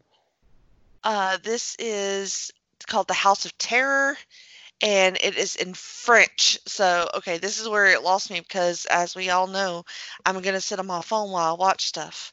And you're not going to look at subtitles, are you? I was like, oh, God, the whole thing's in French, and I kept trying to pay attention, and it would just lose me at times. But um, from what I remember, a whole family, except for the dad, mm-hmm. was found... Their bodies were found under the deck of their house. Yep. Buried, sort of. After they had been missing for a while. For some time, yes. And then they had, um, the neighbors had gotten suspicious because nobody was around. Right. And they had gotten letters. Yeah, they got the letter. That's right. Purported to be from the family. Family, from yeah. The father, specifically, I guess, saying... We had to relocate because we are actually work, working for the F D A in the United States or something. Yeah, yeah. Like it was they, some they said they yeah. basically were relocating to the United States because they were government officials in some mm-hmm. capacity, mm-hmm. which everybody kind of took as bullshit. But at the same time, they were sort of weird and secretive anyway. So... Mm-hmm. They were thinking, well, maybe. Um, certainly abrupt that they're all gone like this. And their children were not young. They were like adult, like. Yeah, like college age. College age. Um, so they had had to. He well, the implication is that the dad did it, right? Right. So, he's the one person who was not dead under the house. And disappeared. And disappeared, and they kind of tracked his. Whereabouts, his mm-hmm. escape, if you will. Mm-hmm. Um, wasn't exactly doing a lot to hide, but ultimately did disappear, fell off the radar, uh, and is now, I guess, gone off the grid entirely. No one's seen him. This all went down, what, uh, two thousand eleven? eleven, twelve-ish, yeah. Sounds right. Yeah, and... Come to find out, this is a very prominent, wealthy family. Ties to, like, French nobility, all this. Yeah, yeah. Um, but they had severe money trouble. Mm-hmm. Like, financially, they were basically broke. Um, this guy had a lot of failed business ventures. He had purchased a gun in the days or weeks prior to the murders. Also a silencer. Um, hello. Like, it, yeah. I mean, there's circumstantial evidence and there's circumstantial evidence. Like, this, mm-hmm. it's pretty mm-hmm. damning. I mean, it's, this one seems pretty obvious. Like, he killed his family and made a run for it. So what, what was the reasoning for this? You think it was the money problems? Um, I think yeah. he didn't want to put his family through the, yeah. It was a mercy killing. Kind of one of those, uh, family annihilator logic. Mm-hmm. Um, although normally that's a murder-suicide situation is right. my understanding. Uh, he is the rare two percent who does not kill himself, I mm-hmm. guess. But, I mean, clearly he did it. It's just yeah. weird to see otherwise. Wouldn't he care that yeah. his whole family's dead now? It's just, there's not really a sexier explanation here. Like, you you kind of want to, the show kind of wants you to to lead you down the path of the, the sexiest story, which may or may not be the most plausible story, right? Mm-hmm. But in this case, I mean, it seems pretty straightforward. Yeah, I think so, too. And it's just the mystery is, I mean, first of all, why? Well, why does anybody do anything? But and, and where is he now? Right. Is he still alive? And if so, where? And um, another type, they had, I think it was three boys and a girl. Um, Sounds for right. Their, for the kids, but the one boy wasn't his, the oldest, I think. Yeah, that. Um, prior to marrying um, the mom of their three children they had together, she had gotten pregnant. and uh, they get married. He adopts that child, which right. they kind of made a whole to-do about because it was a thing that, you know, just wasn't done. Right. Especially with the, you know, the son of a count or whatever he was. Yeah. Um, and so then when they found the bodies, that kid was buried separately mm-hmm. from the others. And then some people were thinking like it was because he wasn't his kid, or maybe like he realized that if he didn't kill that kid, because I think he had to lie to him to get him back to the house to kill him. Yeah, he had gone back to college, university, uh-huh. yeah. and was called, um, and I'm not sure how they verified this, but apparently was told that, hey, your mother is sick, um, I need your help, you got to come back home. Yeah. Uh, Maybe there's a voicemail or something. Yeah, a voicemail, something like that. So I guess the idea is, is he killed that kid first to make sure he could do it? I was thinking it was last. Or last? Cause because, like, yeah. yeah, because, like, maybe he would think that if he left the boy that he might end up with the money. title or money uh-huh. or, I mean, they don't have any money technically, I guess, but yeah. like. Maybe ins- some kind of insurance policy or something, right. which I don't know how he you would expect to collect from. That. yeah, but yeah. I well, I mean, maybe it, it was more of a psychological motivation of, well, if I can't get this money, then I sure don't want him to have it either. Right, right yeah. Or have any kind of claim whatsoever to anything, you mm-hmm. know, because it's not his. But I think it would take a kind of fucked up person to, like, raise a child his whole life and then do that at the end, you know. Yeah, what I'm to have this still have yeah. this weird kind of. Yeah. So I think I don't think. I think maybe it was just a chance of opportunity. Mm-hmm. Yeah. Like maybe the kid was supposed to calm down for the weekend and didn't. Mm-hmm. So he just went ahead and. It just he didn't want any loose ends. Yeah, no loose ends. Yeah, that's fucked up. If I'm going to be a family annihilator, I've got to yep. make sure I get all of them. I mean, because there was I don't some... know. I, I I can't rationalize that one, but I know that somehow they do. Yeah, and the bodies were like wrapped up, you know, and mm-hmm. um, so it's definitely planned. Yeah, there was a, a theory proposed that perhaps he did not expect anyone to find the bodies, mm. or at least not as quickly as they did. Right. And that sort of made him scramble. Mm-hmm. Um, because, I mean, the police were, it took something like eight visits. Yeah. Because the police were being hounded over and over and over. You've got to find something at that house. Mm-hmm. And I'm just thinking, if not for the notoriety of this family, you know, maybe four visits. Oh, we didn't find anything. Mm-hmm. Mm-hmm. And it just turns into a cold case, even though, I mean, you think that that sounds like a staggering level of incompetence. Yeah, a little bit. It's not unheard of. I mean, this is how cold cases happen, right? Yeah, you're right. A lot of these things really come down to the will and, and the competence of the investigators, I think. I think that's the common thread throughout sort of all these. This is why they're mysteries, right? Yeah. So they didn't yeah. do their job. Yeah. This is what you do. You solve mysteries. You didn't do it. Oh, my God.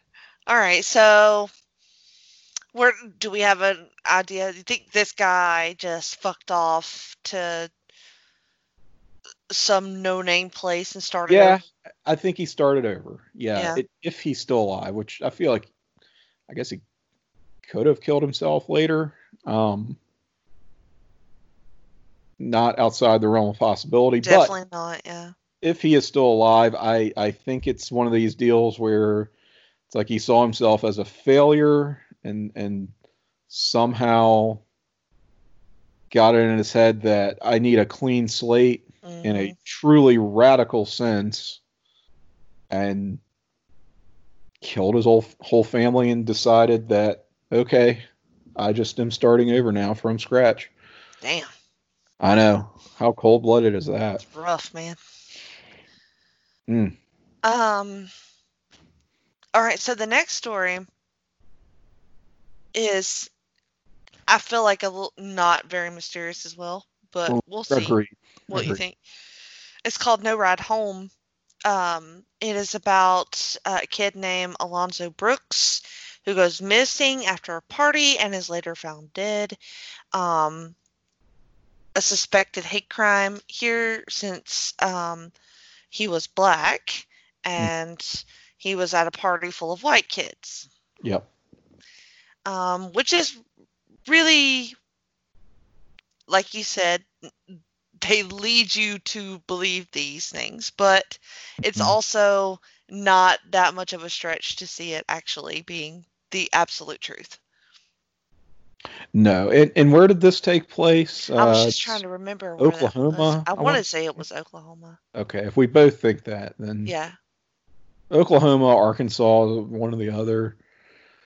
Um, right. And so he's friends with people at this party, but I don't know. It sounded like some shit went down, and uh, his good friend leaves to like get cigarettes or something, and mm-hmm. gets turned around, gets lost. Because this isn't a remote, somewhere out in the country, this house where this mm-hmm. party is taking place. Which again, I.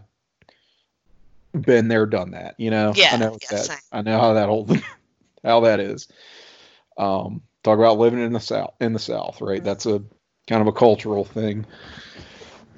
And um, yeah, so the friend leaves and gets all turned around, can't find his way back, and hence our title of the episode: No Ride Home. Um, mm-hmm. Essentially, he was left at this house party overnight, uh, and no one can find him the next day. And there's a search party over and over. They comb the area trying to find him. Several days later, uh, find his body in a creek, I believe it was, or ravine or something. Yeah, funnily enough, uh, none of the family is allowed to go and search for him there. Mm-hmm. Um, I think it's weeks or a week or it's a, it's a decent amount of time. It's like a while. Mm-hmm. Um, it's way more than it should have been for the family to be allowed to come and look. But as soon as they start looking, they find his body. Right. And other people who had looked said, we went over that creek mm-hmm. and if the body was here, like it wasn't here a week ago. Right. You know? Right. We would have so, found. We would have found it. Yeah, all that was very sketch, but mm-hmm. um, th- they all these people were in high school at the time, or were they? Uh, just out of high school? Yeah, like maybe. Yeah, because they mentioned it was a mix of kind of different age groups at this party, like anyone from youngest maybe sixteen up to, you know, early twenties. Right, right. Um, so it looked like they were a pretty good, like a tight group of friends, you know, and this kid seemed pretty likable and, you know, tight with all yeah. these kids. Like, I don't think that they in any way took him there to have anything happen to him. I don't either. Um, I think that I didn't fight. see a motive. I, think, I, I, I didn't see a motive on their part to do anything no, like that. No, the just, friends, they you could tell they were torn up about it, mm-hmm. but also,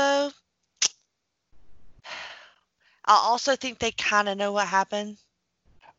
Yes, I, I got that feeling too. That sense that they just something wasn't right. Like, yeah, something happened at that party. Yeah, that they all saw or talked about, at least yeah. somebody saw and they talked about, and somebody is covered up. Like uh-huh. they they talked through their story to like come up with the story, and uh, yeah, they were, and and I don't. It's real subtle, and like I don't know what makes me think that, but it maybe it's just me being nuts because I am. Mm-hmm. But like, well, there's this weird vibe with like the way that they tell their story, and they just seem to have this like hold back quality to them. Mm-hmm.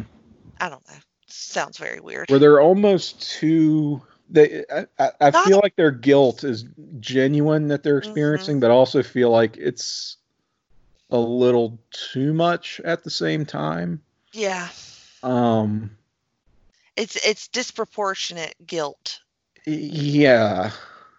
Um. Which I mean, yeah, this was their friend, and they mm-hmm. feel responsible for taking him to this party, basically leaving, hanging him out to dry.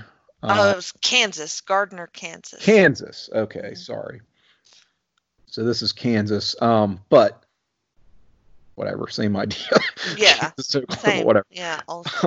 um, and also with the body, they mentioned how it didn't seem like he could have sat there for weeks and weeks because yeah, because of the condition of, of which, although the coroner was like, yeah, that didn't really mean anything, but he had materials on him that it, had they been exposed to water, mm-hmm. should have, not have been right. in the pristine condition that they were found in, basically. Yeah. I, I so goes a lot further than I think yeah. a cell phone and a pair of glasses surviving a fall. Like yeah. there was, he had money, he had a wallet, he had some papers. Mm-hmm. Um, you know, his clothing was basically fine. Like it, it just seemed like, you know, he had not been here. His body had not been in this spot for long. Yeah, I feel like they definitely moved him after mm-hmm. whatever happened happened, and everybody got their story straight. And then they just couldn't wait anymore. And, you know, it, it could be as simple as, you know, as far as these friends knowing something, it could be, oh, well, he was flirting with yes. so-and-so's girlfriend yes. hot and heavy. Yes. And that guy said, I'm going to kill you, motherfucker. Mm-hmm. Mm-hmm. And it was somebody they knew, mm-hmm. like some acquaintance of theirs, not necessarily a friend of Alonzo's. Mm-hmm. And like maybe they just they heard that, but they don't want to say anything because they don't mm-hmm. want to implicate that person mm-hmm. for whatever reason. Like it mm-hmm. just it could be as simple as that. Yep. But yep, yep. Uh, and um, or like he mouthed off to somebody. Um, everybody mm-hmm. was drunk, and maybe it was an accident. You know, if they got into a fight, somebody mm-hmm. pushed somebody or something, you know, but um, I just feel like all those kids are just covering for each other. Yeah. I don't know that it's a hate crime necessarily. I mean, I could believe no. that very easily. I could believe it, but I think it's just as likely that, I mean, yes, there was foul play, but mm-hmm. he, It wasn't. He wasn't targeted because right of, because of he's black. Yeah. yeah. Well, I mean. Although, I, well, yeah. There's different ways you can look. Yeah. At that. Like if if it was a white person doing committing whatever. So let's say that he got in a fight with somebody. If there was a white person in that in his same shoes committing the same supposed transgression, they're not going to wind up dead. You know. Exact. Exact. Uh, yeah. Yep. You can look at it that way, and yep. I absolutely one hundred percent can buy that. Um, but as you said, maybe it's it's accidental. They just got into a scuffle. Here again, does it happen if he's white? I don't know. Um, but yeah, it uh, it's, it's for sure some foul play involved here. Certainly seems like a body got moved, mm-hmm. and. People These know friends, more than they're saying. People know more than they're saying. Yeah. And then I, This one was tough uh, yeah. to watch, I think, just because the mother. Oh, yeah. Um, because you could tell, like, that was her baby and that was her life. And, yeah. and he seemed like, you know, a real sweet kid. Uh, and a fun, fun yeah. kid, and probably had a, a pretty good future. So, um, that was a hard one to watch. I mean, they're all hard to watch, but. Mm-hmm. Um. All right. Now we get to the real episode. Oh God! The whole time we get to the real episode. Two hours in, we get to the real episode. Because the whole time I'm watching, like, I'm enjoying these shows, but I'm like, oh. where my U F O one at? You um, told me this was coming up before I, yes. you watched it before I did. Yes. And you said, hey, there's a U F O one. I'm like, oh, that tracks. I mean, that's that's what the show would do back um, in the day. Yeah. And this one does not disappoint. Uh, Man. This is a real weird episode, too. Mm-hmm. Uh, so the story is it's, um, what do they call it? Great Barrington, Massachusetts. Oh, very good. I couldn't have come up with that. Um, in nineteen sixty-nine, and they're, they get through the, they kind of hit on like three different families and stories yeah. from this, this one experience, but like, um, it's like a mom and her kids, which they were kind of all mom and kids, really, all these scenarios. Uh, yeah, you're right. um, so they see a craft. All right. And then one of the children, I think his name's Tommy, gets taken aboard the craft mm-hmm. after he sees it. And then he sees um, uh, another girl on the ship while he's there. Yes. And then we get that girl's story. So I thought that was pretty cool. And so that girl lived in that same area. And... She was. They they went to school together, but, but traveled in different. Social right. Schools. Yeah, and she was a little bit older than him. Uh huh. I, I think so. Um, where did she get taken from? She got taken from the car. Yes. Yeah, so she is um with uh her family, sister, right? They went to get her and her sister parents. and yes. her parents because they went to get ice cream. Ice cream, yeah. And she talks about we didn't want to be doing that. We were teenagers, like we, you know, wanted to be. And this was on Labor Day, right? So it was like we're Labor Day weekend. So it's like the last, seems like the last uh, weekend of summer. Before mm-hmm. school starts is sort of the impression I got. I don't remember if they say that or not, but she said she had friends to go. She had plans to go to her friend's house and smoke a cigarette because she's stealing from her. Want to be smoking cigarettes. Exactly. Yep. That's what. Yep. Mm-hmm. I remember. I remember her talking about. We just wanted to be smoking cigarettes, you know, hanging out with our friends, not with our parents getting ice cream. But that's what they're doing, and she recounts uh, being abducted. Um, yeah, taken onto the ship. Mm-hmm, where she saw. She uh, doesn't remember seeing She doesn't him, remember, right. But he remembers seeing her. Mm-hmm. And she doesn't really say much about it. I guess she doesn't really remember much about being on there. But she said there were other children there. Yeah. And then um, they would slowly disappear from the room. Yes, that did come from her. Um, which is creepy. Right. Where are you at on aliens, Tim? We've talked about this, I'm sure, but okay. um I I think it's pretty implausible and frankly depressing to think that in the vastness of existence that we're all there is. I agree. That just seems totally, it just seems way less believable than yeah.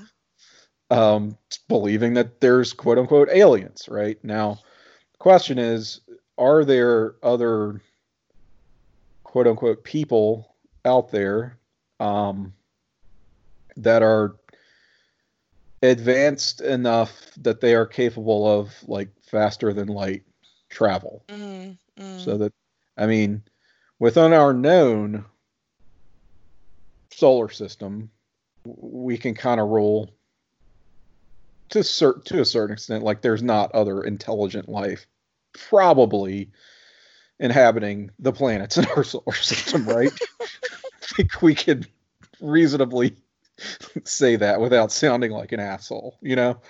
Hmm. So you're getting into some distance is my point, right? Okay. Some considerable distance from Earth, but in cosmic terms, not really necessarily. Okay. Yeah. Not from our perspective as people and the things that we are capable of doing with our own technology, far, far, far beyond our reach, seems like. Are we beyond their reach is the question. And I just don't really know. I mean, th- this is where you get into questions of technology. Mm-hmm. Um, and, and I mean, are these U F Os, these, these aircraft evidence of this far more sophisticated, perhaps faster than light technology? And if so, of course they are. Why would, why do they have an interest in us? Like there's so many questions you can look at and examine there. Well, I think humans would be fascinating and or terrifying to study if I was an, a, an alien, an alien species, a, a, an intelligent species, mm-hmm. because like we're weird. And we have this gorgeous little planet here. Now, all we just do is like terrible things all the time. Yeah. And uh, in a recent theory that I've heard, that perhaps aliens are our missing link genetically, and um, I've heard that one. Uh, in the in the link so, of a, evolution, yeah, we were seeded from aliens. Chain. Yes, yeah, certainly um, heard that one. And perhaps they have some interest in us based on the fact that uh, we come from them. Mm. Okay, so it's almost a, a science experiment. Uh, yeah. So yeah, in some sense. So they're just keeping tabs on us, seeing how bad we fuck shit up. It's not going well. I no, mean, it's not. They're they're really questioning. Yeah. What yeah. what went wrong here? I'll tell there. you one thing about this. That sort. I think I can believe um, U F Os and U F O sightings. I, I'm sort of more on board with that than I think I am abductions. Um, mm. Just because abductions rely so much on people and their perspectives and their biases potentially and their agendas. Per, like you don't see evidence per se for abductions versus U F Os, which hello, there's footage out there. Of, I would say there's some pretty good abduction evidence. I mean, it just, I guess depends on your definition of evidence. I mean, nobody's come back pregnant with an alien and given birth, right? Nobody's come back with like uh alien human hybrids. Uh, have they? Aliens I mean, are are historically interested in hybrids and uh women's reproductive systems. Yeah, yeah, and some of that is where I sort of like I don't know, like not to say people are lying necessarily, but, um, but like aliens came across the galaxy for that pussy. Right. What, you know, it's just you don't a little, really want to hear it, that. It, it's a bit much. Yeah. Also. Okay. Here's the one that I, I had to laugh at this. Again, I'm not trying to make fun or be like the dickhead skeptic, although I do tend to be more of a skeptic than mm-hmm. a believer, I guess. But you're not but, a um, dickhead. Try not to be a dickhead anyway. Was um, this was a different family, okay? So there's another family in a car. Uh, kid and his brother. Same day, same night. So, yeah, same Almost night. Same night. Mm-hmm. Um, kid and his brother, mom and grandma. Um, so they had an experience with this U F O where it it, it you know, shines this vast blinding light on them in the car. And then they have, next thing you know, they have several hours unaccounted for. Three. And they are three hours unaccounted for. And the mom and the grandma are in opposite seats now in the car. It's like they switch places. And the grandma never drives. And the grandma never drives. So that's fucked up, man. That is fucked up. Although, here's why I laughed. So they're aliens. Mm-hmm. Let's suppose this is an abduction scenario. Mm-hmm. Aliens pick them up, pick their whole car up, maybe just the people in the car, who knows. Um, subjected them to sexual reproductive experimentation, whatever obviously. They do, obviously. Um, and then th- took pains to sort of make sure that they weren't cognizant of this experience, mm-hmm. right? Because mm-hmm. you don't want everybody knowing that these aliens are active and doing these things, but can't seem to figure out where everyone was sitting at. What is it? Amateur night on Alien Abduction Central here? Well, maybe it's just a small detail that's like nobody forgot. Like nobody I don't know. They noted, got a lot of nobody noted that the these positioning of the humans, because maybe they didn't intend to take them, but they had to because they saw them. Hmm. Can't you just Men in Black their minds? You yeah, know, just, they just go. Psh, psh, yeah, with the with the pen, and you don't have to move. You don't have to play musical chairs with anybody, or. Well, maybe they figured since we we got to zap these people, we might as well look around in their anuses or whatever. Yeah, oh sure, as you do. But um, I wonder what Grandma's anus looks like. Take a look. I'm just saying, it's like amateur. It's alien abduction amateur hour with them. And switching. It could have been. It could have been the new guy. Oh God. You don't, you don't know. You as don't know about alien workplace. As if we've lost confidence enough in our own leadership, we have to think to this higher authority that, or this higher power, if you will, that doesn't know their ass from a hole in the ground either, apparently. But wouldn't that be so scary, though, if you had that experience and you're that little boy? Mm-hmm. And, I mean, because his memories are very clear. He t- he says it several times, like I, like, I remember it like it was yesterday. I see it. I, I can see the back oh, yeah. of my grandma's head and um, extreme detail. And then, boom, and then you don't know what happened in the last three hours. And everything's all weird. I mean, these people all seem very plausible. I don't know what possible motive they would have to. There's never. That's put together and concoct this story, and it's just. That's why I believe in these. They seem stories. Quite credible. Because why else would these? I mean, I, and I know, but like logically, crazy people, yeah, they can talk about this shit, but like a person who just wants to live a normal life, why would they even think about trying to? Tell these stories? Like, I just have never had that question answered for me, and that's why I tend to believe it, you know, unless somebody's actively trying to profit off of their um abduction story. Then why the hell tell it? Which i i don't know that any of them have. It, I, I mean, I've never heard this story before. Had you? No. Mm-mm. And I'm, you know, this is my wheelhouse, so mm-hmm. um I know crap about this, so yeah, I can't believe I've never heard this one. Yeah, and I mean, the, there's always the, well, they were abducted, but it wasn't aliens. Maybe this is some kind of mm, that's you know, when you bring government. government. Uh-huh. Yeah, always. You get into, remember back in the good old days, back in the nineties, when conspiracy theories were kind of twee and innocent and mm-hmm. sort of, you know, you listened to laughable. your laughable, you listened to your weird uncle and you thought, mm-hmm.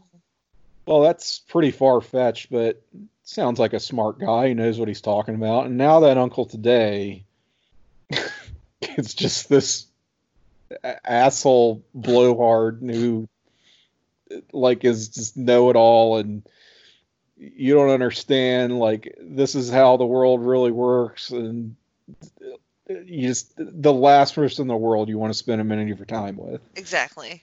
Because it's all just... such bullshit now. It, well, it's all just so ego driven now.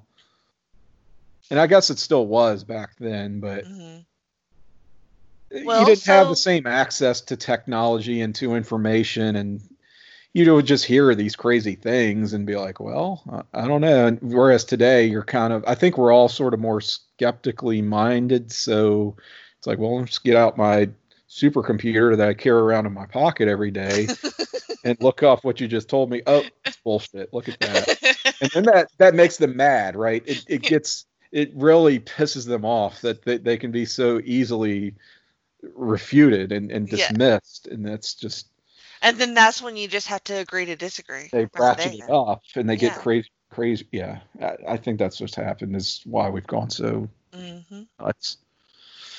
So the access world. to all the technology in the world at our fingertips, and we've never been dumber. Never. So. Um, so the girl that is taken on the ship, she gets dropped off totally out of the way over by the lake, and she has to walk home. Oh, right. Yeah. She's like, closeted somewhere else. That is terrifying. Yeah. Pretty careless. Um, yeah. And then the other boy that got abducted out of his yard, the one that saw her on the ship, um, they bring him back. And uh, the people that witnessed him being taken, like, he got legit taken, like, beam of light from the ship, mm-hmm. uh, beam me up, full on the, abduction. Scenario. The eyewitness describes seeing him, like, running in place and yeah. trying to, yeah. to get away. And he couldn't. He was... And then he disappeared, and he was gone for seven minutes um, in the time, in, in Earth time, I guess I should say. Mm-hmm. I don't know where he was when, when on the ship. It's like, do they get him on the ship and then go away somewhere, or just take him on the ship, maybe go in orbit? Like, where do they go with him? Do they? Uh, is it a portal? Do they go back to their planet? I, I'm confused. Anyway. You know, they just, yeah, are they in a waiting room for a little while? Yeah. Maybe seven minutes of our time is like right. seven hours of theirs. Right. Uh, um, because they're somehow like bending the space-time continuum. Uh, they seem to, yeah, I don't know. Who knows? Um, so then he gets returned. Because it does seem like, you're right. No, that's that's a good point. You're right, because seven minutes is not a very long time to do... Mm-hmm. Anything. Sexual reproductive experimentation, mm-hmm. especially if you're in a waiting room for part of it, which mm-hmm. they with sort of children. Yeah. yeah, according to what was her name, Melanie? I think so. I might be making that up, but um, yeah, she says that she was surrounded by other children who just sort of one by one disappeared. That sounds like a waiting room situation mm-hmm. to me. You know, it sounds like some sort of like testing. Like a COVID test, you know what I'm saying? Like, let's just swab these kids and see if they got, it looks like they're looking for something. Looking for something. Maybe. In the abduction cases, people who are susceptible to certain things or, uh-huh. you know, who knows? It's like a cataloging of. Or just people. A certain blood type or something. Yeah, that's what I'm saying. Like some, some sort of device that they have where they can like, take some sort of sample and then like go, this is not the one we're looking for. Like they're looking for like the one. The, the one. Like they're Neo. Looking for you, Jenny. Yeah, they are. The aliens, I'm right here. I haven't found you. So you're saying you want to have okay, so here I went down the rabbit hole with this one too a little bit, and this is where I started to get um paranoid and scared. Oh uh, yeah, well yes, this was as, always as my you. reaction to U F O uh episodes during Unsolved Mysteries. I would always freak out, so I'm God. there with you. And the thing is, like, I don't really believe in, you know, ghosts, but as I said, it's entirely plausible that there is other intelligent life out there, mm-hmm. and we have no idea how advanced they are. So this is just something maybe beyond our capabilities, but I don't find it that far-fetched that if they have this level of technology that they could do these things. I, I agree. So it's just how far do you want to go with that? Mm-hmm. Um, I don't know. I just... Mm. Yeah, I, I guess people are called um, experiencers now, which is a term I experiencers. Experiencers, a term I had not heard until uh, researching after this episode. And there are people who have had these alien encounters, abductions, or, or encounters of some sort. Not just saw a U F O, but had right. well yeah. an experience. Mm-hmm. Um, maybe time unaccounted for. I think that sounds too close to influencers. Influ- yeah, I don't I know like, which came first. I like abductees better. Yeah, I, I guess maybe they, they don't feel that that captures the range of true phenomenon. But, um, yeah, so experiencers, the, these people were all experiencers. You want to be an experiencer, it sounds like. I would I would love to be an experiencer. Oh, man. And I, I know that sounds insane, but, like, my I've goddamn always, mind. Happened to me. As scary as it is, I have always wanted to see an alien. I've always wanted to, I mean, it would terrify me, but, like, at least I would know, you know what I'm saying? Like, I I legit think I would. I would lose drive them crazy. I would ask so many questions. I would lose my mind. I would not be able to come back from that. I don't think. Oh no! If, if I had if I had any sort of memory of it, you know, I, I would probably spend a lot of time questioning my own sanity if I was mm-hmm. even in a state of mental coherence at all. But I just don't think I would be. I, I don't think I could come back from something like that. Well, maybe that's another reason why a lot of children are, you know, taken is because they get their their little minds can kind of protect themselves and yeah. convince themselves it was something else or whatever. More but like plasticity or yeah, coping skills, whatever. Yeah, it is. Um, kids are more resilient, I think. But yeah. um, but it seems like these people's have dealt with this their entire life too, and like it wasn't always easy, you know. Right. Yeah, the uh the guy uh I guess Tommy talked about just wanting to be able to live a normal life and mm-hmm. not be um thought of as the crazy U F O alien guy. Right. I mean, cuz uh, nobody would, you know, want to be uh-huh. thought of that way. The woman who owned the restaurant, mm-hmm. we didn't talk about her. She and her friend, I guess this was, was that his mother? Um, yeah, I think it was the first boy's mother. Yes. Mm-hmm. They, they were not together when they had their separate right. experiences. Right. But, and they never talked about it. And they never oh, talked about it with yeah. each other. Yeah. She was with a girlfriend driving back from somewhere. Mm-hmm. And they didn't get abducted, to their recollection, mm-hmm. but they saw this immense, enormous object mm-hmm. take off, basically. I thought it interesting, too, that they tried to, like, go to the radio station to, like, mm-hmm. validate their claims. I'm like, why would you do that? Yeah, just, I guess because that was the only... I, I think they were, like... Did you get any weird calls? Yeah. Know, well, they, they checked police reports yeah. and newspapers and didn't see anything. So I guess the other option would have been radio. Because um, nobody's writing blogs, you know, in nineteen sixty-nine or anything or going on YouTube. So they're like, well, these are the only forms of mass communication, really. Um And, of course, there's no radio logs from back then, mm-hmm. which, I mean, I don't find terribly unusual. No, they like the dude says they tape over everything. So yeah. I've so... also heard that maybe aliens are not um, a, a, an outer space type phenomenon, but an interdimensional. See, now that phenomenon. Makes that. It's like, why would you need uh, a ship? It, maybe it's it's not so much a spaceship, but it's the it's like the DeLorean, basically. Like the, it's how they mm. travel between dimensions. I like it.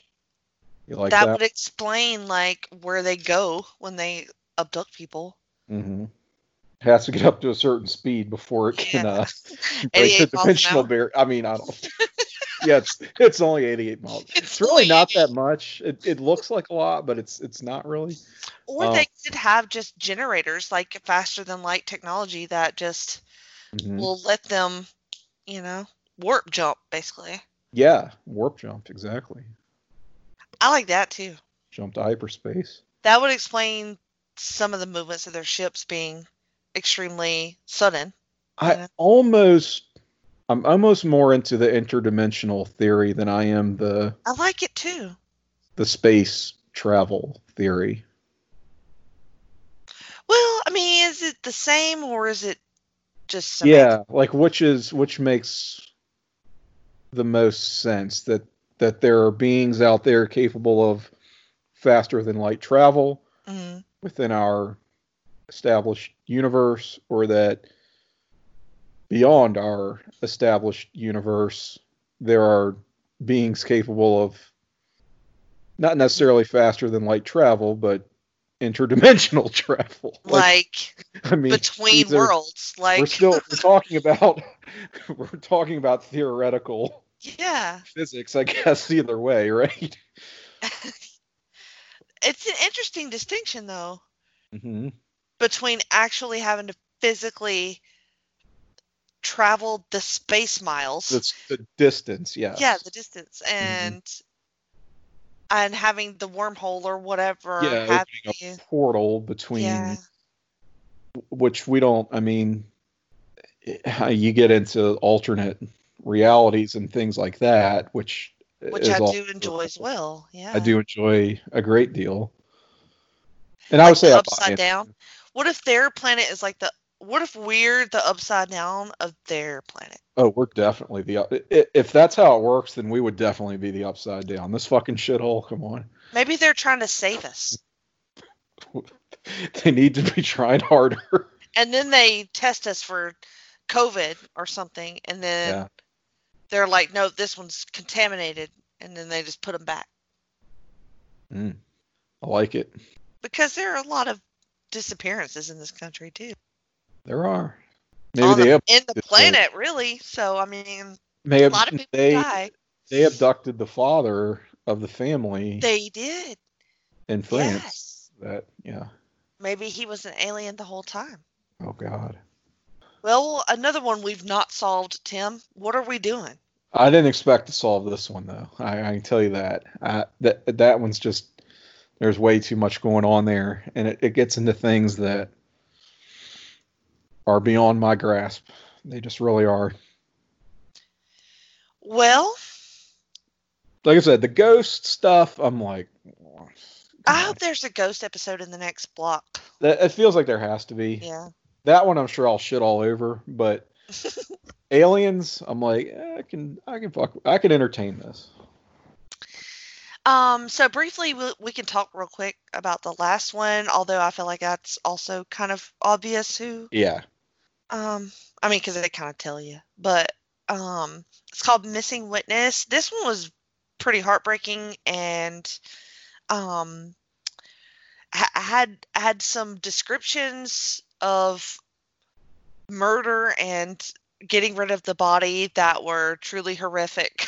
Mm-hmm. So the story with this one is this lady who apparently had a, a magic pussy or something. Oh, God.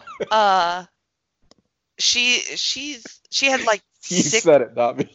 She had like six daughters, five or six daughters, and mm. um, so just totally a free spirit. We'll put it that way. And okay. There we go. Uh, apparently had a lot of relationships. Um, she would jump from guy to guy, pretty much. Uh-huh. Uh, she was with this one guy, Albert, and he was a pretty good guy, got close to the kids. I think they got married. Yep. Okay. And then, then she starts fucking his brother. Yep. His name is Gary. Greg? Mm-hmm. He sounds, cor- that sounds correct, yeah. One of those. Then Albert she marries him. Yeah. yeah. And so then, yeah, split. they move. Yeah, she yeah, marries they move, her brother-in-law. Yeah, marries her brother-in-law. Um, moves all the kids up there with him. He's also a decent guy, you know, is a good stepfather to them. Um, and but the mother is still a piece of shit. Mm-hmm. And so then she starts. I'm sorry, just the way you said it. And then, so she gets a boyfriend. A I mean, young, really, she's like this piece of shit, and she keeps landing like pretty yeah. decent guys, and still yeah. fucking up. Yeah, and um, so then, then the husband ter- uh, turns up missing. Now her story is that he went to go buy, go buy some fighting chickens. Uh huh. So I mean, can't the argue old, with that. Yeah. Fighting chickens. Went out to buy cigarettes, never came home. The equivalent here in the country. Went out to buy chickens, never came back. I think this is in Missouri. So. That old saw.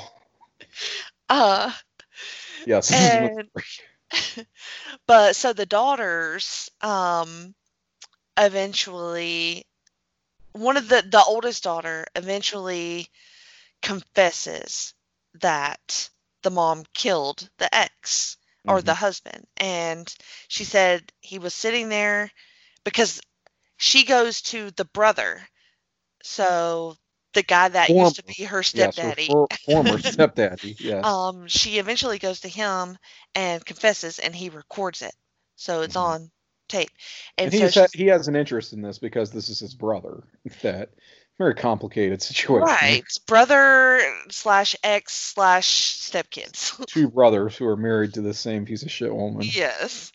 Um, and so she confesses that the mom did it and that he was just sitting there, I think she said, eating eggs. And the mom came in and shot him two or three times. Shot him in the head. And uh, so she cleans up the body. Several of the children see her and the boyfriend dragging the body away later on, wrapped up. Um, and then they allegedly burn the body. And then she makes her daughter toss his ashes out the truck window from a bucket. Yes. And that is cold. And she talks about, um, in somewhat vivid detail, uh, gathering up the remains and burning her fingertips uh, in order to get rid of the ashes. Dispose of, yeah, the yeah. ashes. That's fucked up. So, yeah. um, basically, there's no like investigation. And this was recorded. He re- he recorded yeah. her yeah, he recorded. telling him this in um, his home. But I guess the cops never even cared about what happened to old Gary because allegedly nothing got done. Um, Maybe. I mean, it might have been in- inadmissible because uh, she didn't know she was being recorded. Yes. That's entirely possible. That doesn't mean it, it, it's untrue. Right. um, I, I don't know what motive she would have to make this story up. Um, well, the mom her. made her recant that as well. Yeah, yeah. And so there, it's obvious there's never gonna I think be- that is what happened. It, it yeah. did get pursued by the police, and then she later recanted. Mm-hmm. Um, and so then they felt like they didn't really have a case. There's no physical evidence, so there's nothing. No, there's no physical evidence. Um, and so eventually the family's like, well, there's no, there's not going to be any criminal charges. So they file the civil suit. And, uh, so the oldest daughter's name was Lena, the one that confessed to everything. And so she's named in this civil suit, and they're like, where's Lena? And Lena is missing. Mm-hmm. The mom says well, she has since Um, had a child and is kind of, from what I understand, it, she was still in with her mom. They said financially dependent on the mom. Mm-hmm. And then, um, so I feel like they still had a relationship and she was living with her. But then the mom says she up and left and went to Florida with some guy and she There's never coming home. Uh-huh. And so she has the, all the sisters there, and they're all like, uh, no, she left her son, and there is no guy in Florida. Yeah, so, that makes no sense. So all the daughters already know, like, she killed her. And mm-hmm. to keep her from um, testifying in the case, presumably. So. And one of the daughters, I think the second oldest, tells a harrowing story about oh, how yeah. she was taken, like, out into the woods by her mom, and the guy the mom started fucking after or during her marriage to Gary, um, and after she killed Gary, and basically was told to get out of the truck, and they're in this remote area, and sees that the the new guy, who I don't know if the mom was married to or not, um, her boyfriend, we'll call him, uh-huh. has a gun drawn on her. And her reaction, she panics and runs back around to the front of the truck and opens it up and just grabs her mom, so that, you know, now he has to shoot both of them, essentially, mm-hmm. if he's if he's going to do it. And, and she just begging begs for her life. Yeah, begs her mother, "Don't let him kill me." And that presumably saved her life. Uh, but it was sort of like, whether she was going to do it or not was taken as a warning mm-hmm. of, this is kind of where you stand with me. Yep. So the mom, I mean, clearly has no issues um, taking out anybody that crosses her. And yep. uh, so the daughter, and also she was obsessed with the grandson. So Lena had had the baby. Yeah, she wanted to have a son because she had all girls. Yeah, and... Lena um, had had the baby, who was still, like, you know, a toddler, I young. guess. Yeah. Mm-hmm. So she got her son out of this deal, essentially. Mm-hmm. So there's and he's, still, he's still with her. And mm-hmm. I, I didn't see an update at the end of this one, so... Nope, I didn't either. Um, well, they... Uh, They go to the one of the properties, because apparently the mother had moved, and she made a comment about burying a dog uh, near some trees. And so the two of the sisters had somebody out there with um, this equipment that looks under the surface and can, like, find stuff under the mm-hmm. ground. And so he was going over the area looking for a body, but they didn't see anything. Yes, and there was also a, a well when they yeah. lived on the property, which had since been filled in. Because she was walking around mm-hmm. saying the well used to be right here, but obviously now we can't investigate the well, so that's a bust. Yep. What you want to bet uh, that that poor baby's in that well, or? I yeah, or I mean this the... one, uh, right. She totally killed her daughter. I mean, yeah, yeah. I don't really have. Well, at any... least we agree on this one. We sure do. I think we we agree on that one and on the Alonzo Brooks. Yeah, yeah, true story.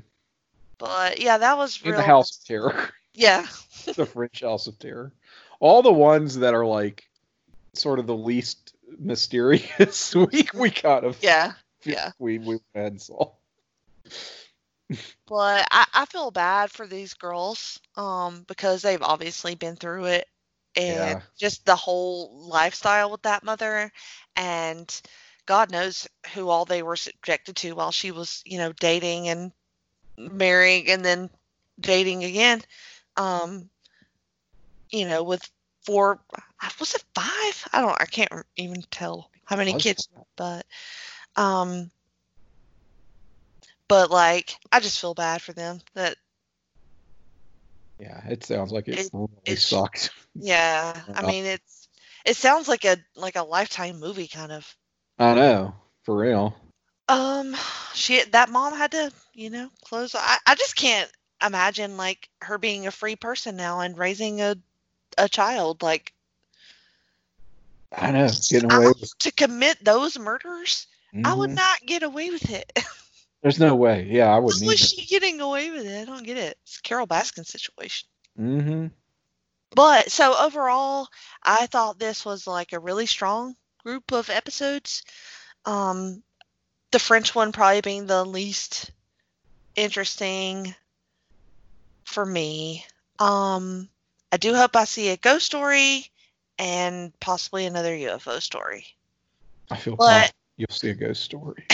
Or uh, one of my other like low-key favorites was like um, Missing Persons.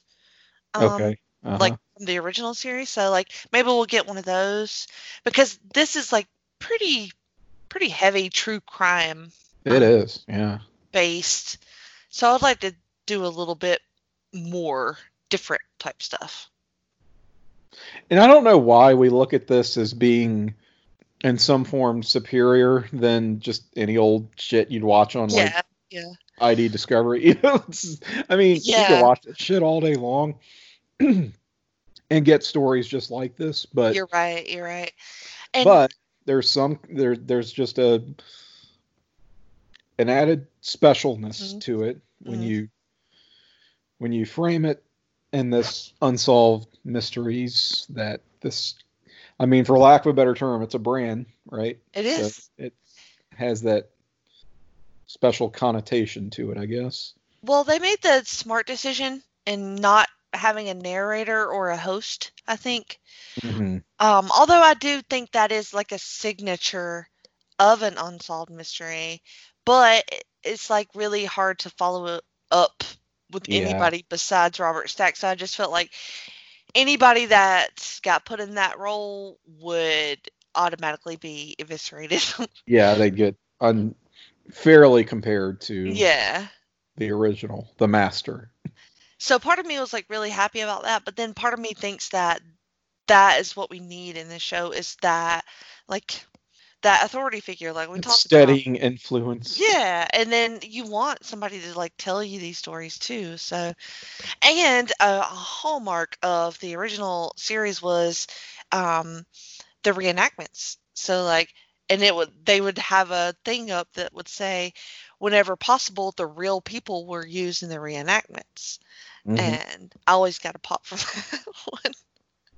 I would see these. And whenever possible, Matthew McConaughey or some yeah. celebrity who wasn't anybody back then yeah, so was used act, as well. Actor on there. Mm-hmm. Yeah. Um, I really love the reenactments. Yeah, so that's, that's something that, they do need to do that more. Mm-hmm. I, yeah, yeah, I mean, there's there's room for improvement, but I, I really liked this for what it was. Me too.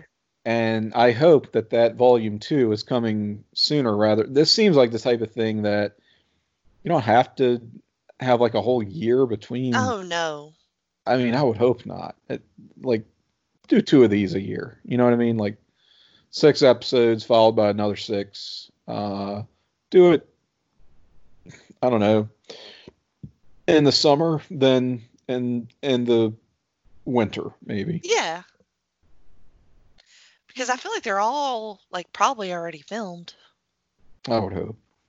No, I really enjoyed breaking this down. Like, I I needed it, honestly, to, like... Yeah, I did too, but only now I'm probably going to get abducted by a fucking alien. Well, of course you are. Or have more nightmares. They've heard us talking now, so... Uh-huh, yep. Suspiciously quiet in my house. And I haven't eaten. You're definitely going to get murdered. Soon. I'm definitely going to get... murdered by aliens now. Got my genitals removed and put back. I'm so honored to be on your last show, Tim. Well, couldn't have couldn't have thought of a better way to go out. I know, right? It's perfect. Love it. I'm glad we solved these. We do. I'm just going to go into that Google Google Drive and tell them to close everything. Yeah, just we've we'll, done we'll it. Just publish this podcast to that Google Drive, and that's going to be the end of it. Tomorrow, you're going to see update, update, update, and just see solved on all these. Go on Wikipedia, and you'll see it happen in real time. Solved by Talk'n Pop. Add a, add a column to that, that little table they've got of Unsolved Mysteries episodes. It's going to say status solved, solved, solved, solved, solved. Uh, I love it. Also, I wanted to mention real quick, we got a lot of feedback from our last episode. Did we? we had a interview with Calvin Crowell, and sure um, he was amazing. And uh, tons and tons and tons. He is an unsolved mystery. I'm he sure. is an unsolved mystery.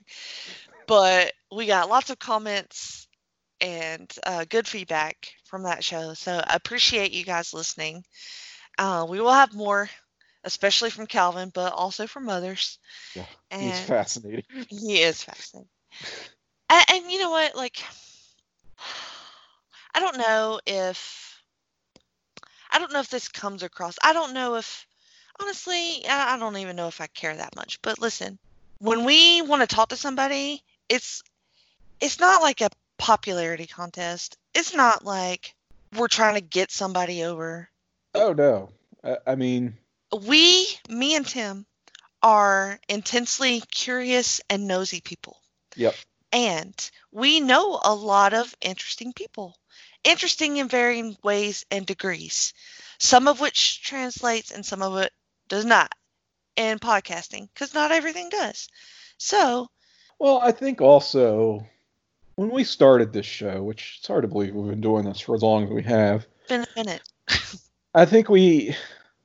I had a little bit of a comfort zone where we, we sort of wanted to talk to people we already knew or knew would be good guests on the podcast, right? Uh, because they podcast themselves and, mm-hmm.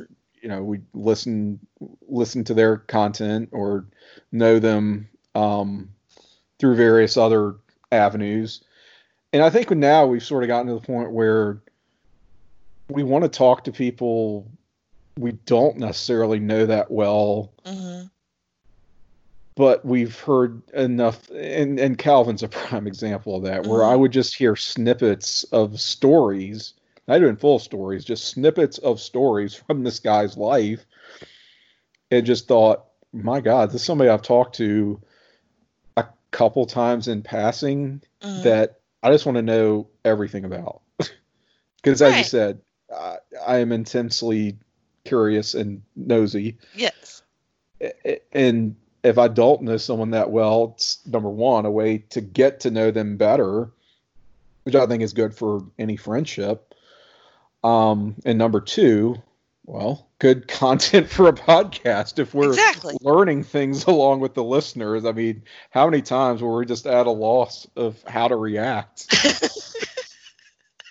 To some of the stories and things. Us? That, that doesn't sound right. I know. That's hardly ever happened. So, but that's sort of what you want because that sort of spontaneity is good. Mm-hmm. So, um, yeah, I, I don't know that we talk to people that we necessarily already know. I can't think of the last time we talked to somebody we felt like we already knew pretty well. Um, maybe Glenn. Like, you didn't know him, though. I mean, no, I didn't. That was sort of more one-sided, where I already knew him from going several years back, but he right. was sort of a blank slate to you. But the last person we both really knew, uh, I mean, I don't even know, um, you know, that we're already friends with and right. talk to on a daily basis and kind of so already not... got their life story. Yeah. Um, so anyway, I just wanted to say that because, um, I, I think that people think that we just want to have people on who have crazy stories. Like, we just want to hear your crazy story. It's not just that. Like, that's not the point of the show, is to, to let you brag about your crazy stories. Like, that's a fun part of it. Certainly, it's good content, but yeah, not but really it, the point in and of itself. Right. I, I mean, we do love it, and it's mm-hmm. cool, but, like, I would like to, um, I would like it's to think good. that I feel like we have gotten way more than that out of people before, and and I don't want to oh, say yeah. that's any, like, great um talent of ours, but a lot of people have said things, like you said, that have surprised us, and it has been more than just zany stories. And maybe surprised them, too. Right, uh, yeah, like maybe they didn't know they were going to say that. I think the motto of this show sometimes is People just tell us stuff. Yeah, they just do. And I, and we love it. Like we mm. we do. Um so don't don't get offended or think that we are not interested in you. It's just everybody does. Never really ever, like whenever we have interviews, it's always almost always kind of organically happened. Mm-hmm. Like something happened to trigger us to ask them to be on the show for yeah. the most part. And when yeah. we had a list of names that we wanted to talk to for sure. And we have done a lot of those, but like a lot of times it just happens. Like we don't plan to like have this person or that person. Well, the, a conversation will happen, some comments made, some scenario, and we're like, that's a good Talk'n Pop, and then we do it. Yeah, yeah. And there's no rhyme or reason a lot of the times for that. So it's not calculated, or it's not meant to do one thing or another. It's just us, really. Yeah. I mean, everybody has a story, and mm-hmm. frankly, we want to hear them all. Um, but, um, yeah, it, it's it's not a, you know, it's not like a pecking order or anything. No, no, it's definitely a, not. It's just how it yeah, shakes out. It, it's just really. Looking at, well, who do we, who do we, who are we in the mood to talk to? Right, exactly. In a week, because that's yeah. about as much planning as it gives. Yeah. It, it's not like we're scheduling this out months and months and months and have all these guests lined up and a whole. My God, this is this is the loosest podcast right. that I do. Planning wise, it's, you know, the, the I mean, this we talked about, I think about a week ago, going through, mm-hmm. hey, we both just watched Unsolved Mysteries. Why don't we uh, talk about it and solve the mysteries? Wouldn't that be fun?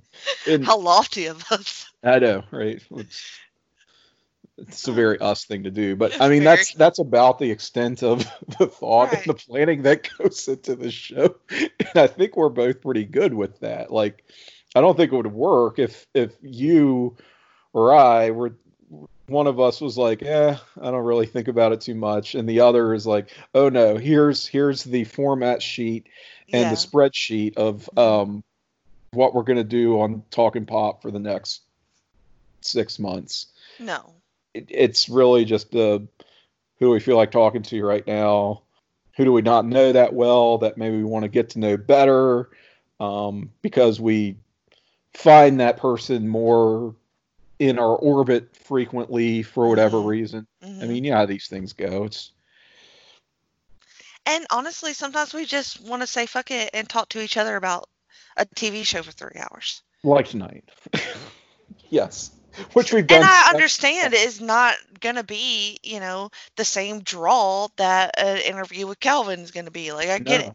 Like, well, I mean, I think there are some people who consider the, the interview type episodes more of a draw, and that's what they're more interested in. And I think there are other people who are like, eh, I don't really care when you have a guest. I don't give a shit. I just want to, I just want you to talk about a topic, you right. know? Right. So I think that's why we try to do both. I think so too.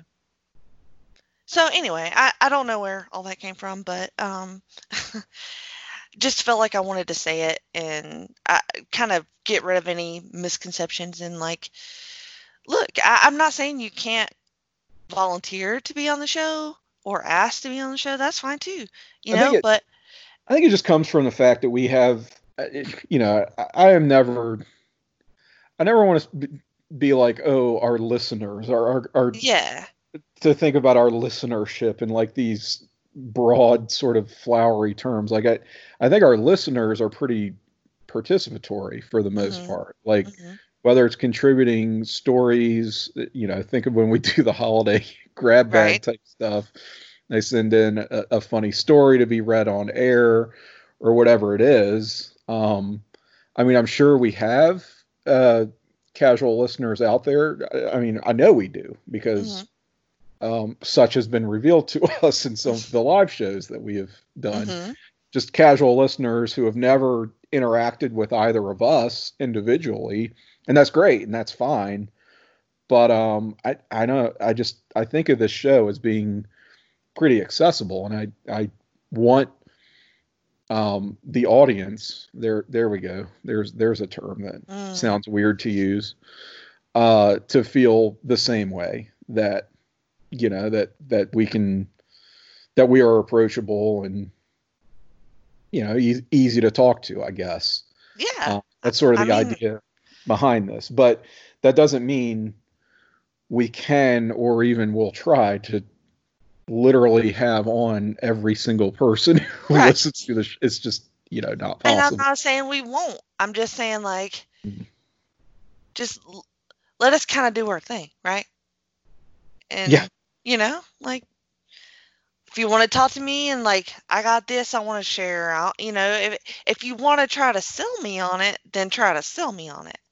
Um, That's cool. Yeah, I like that. Yeah, I mean, I, I ain't trying to say like slide in my D Ms or anything, but like we have it, we have an email that if I do. If you're gonna check. do it, if you hey, look, yeah, I think what it comes down to, if they're gonna slide into your D Ms, have a little bit more game than hey.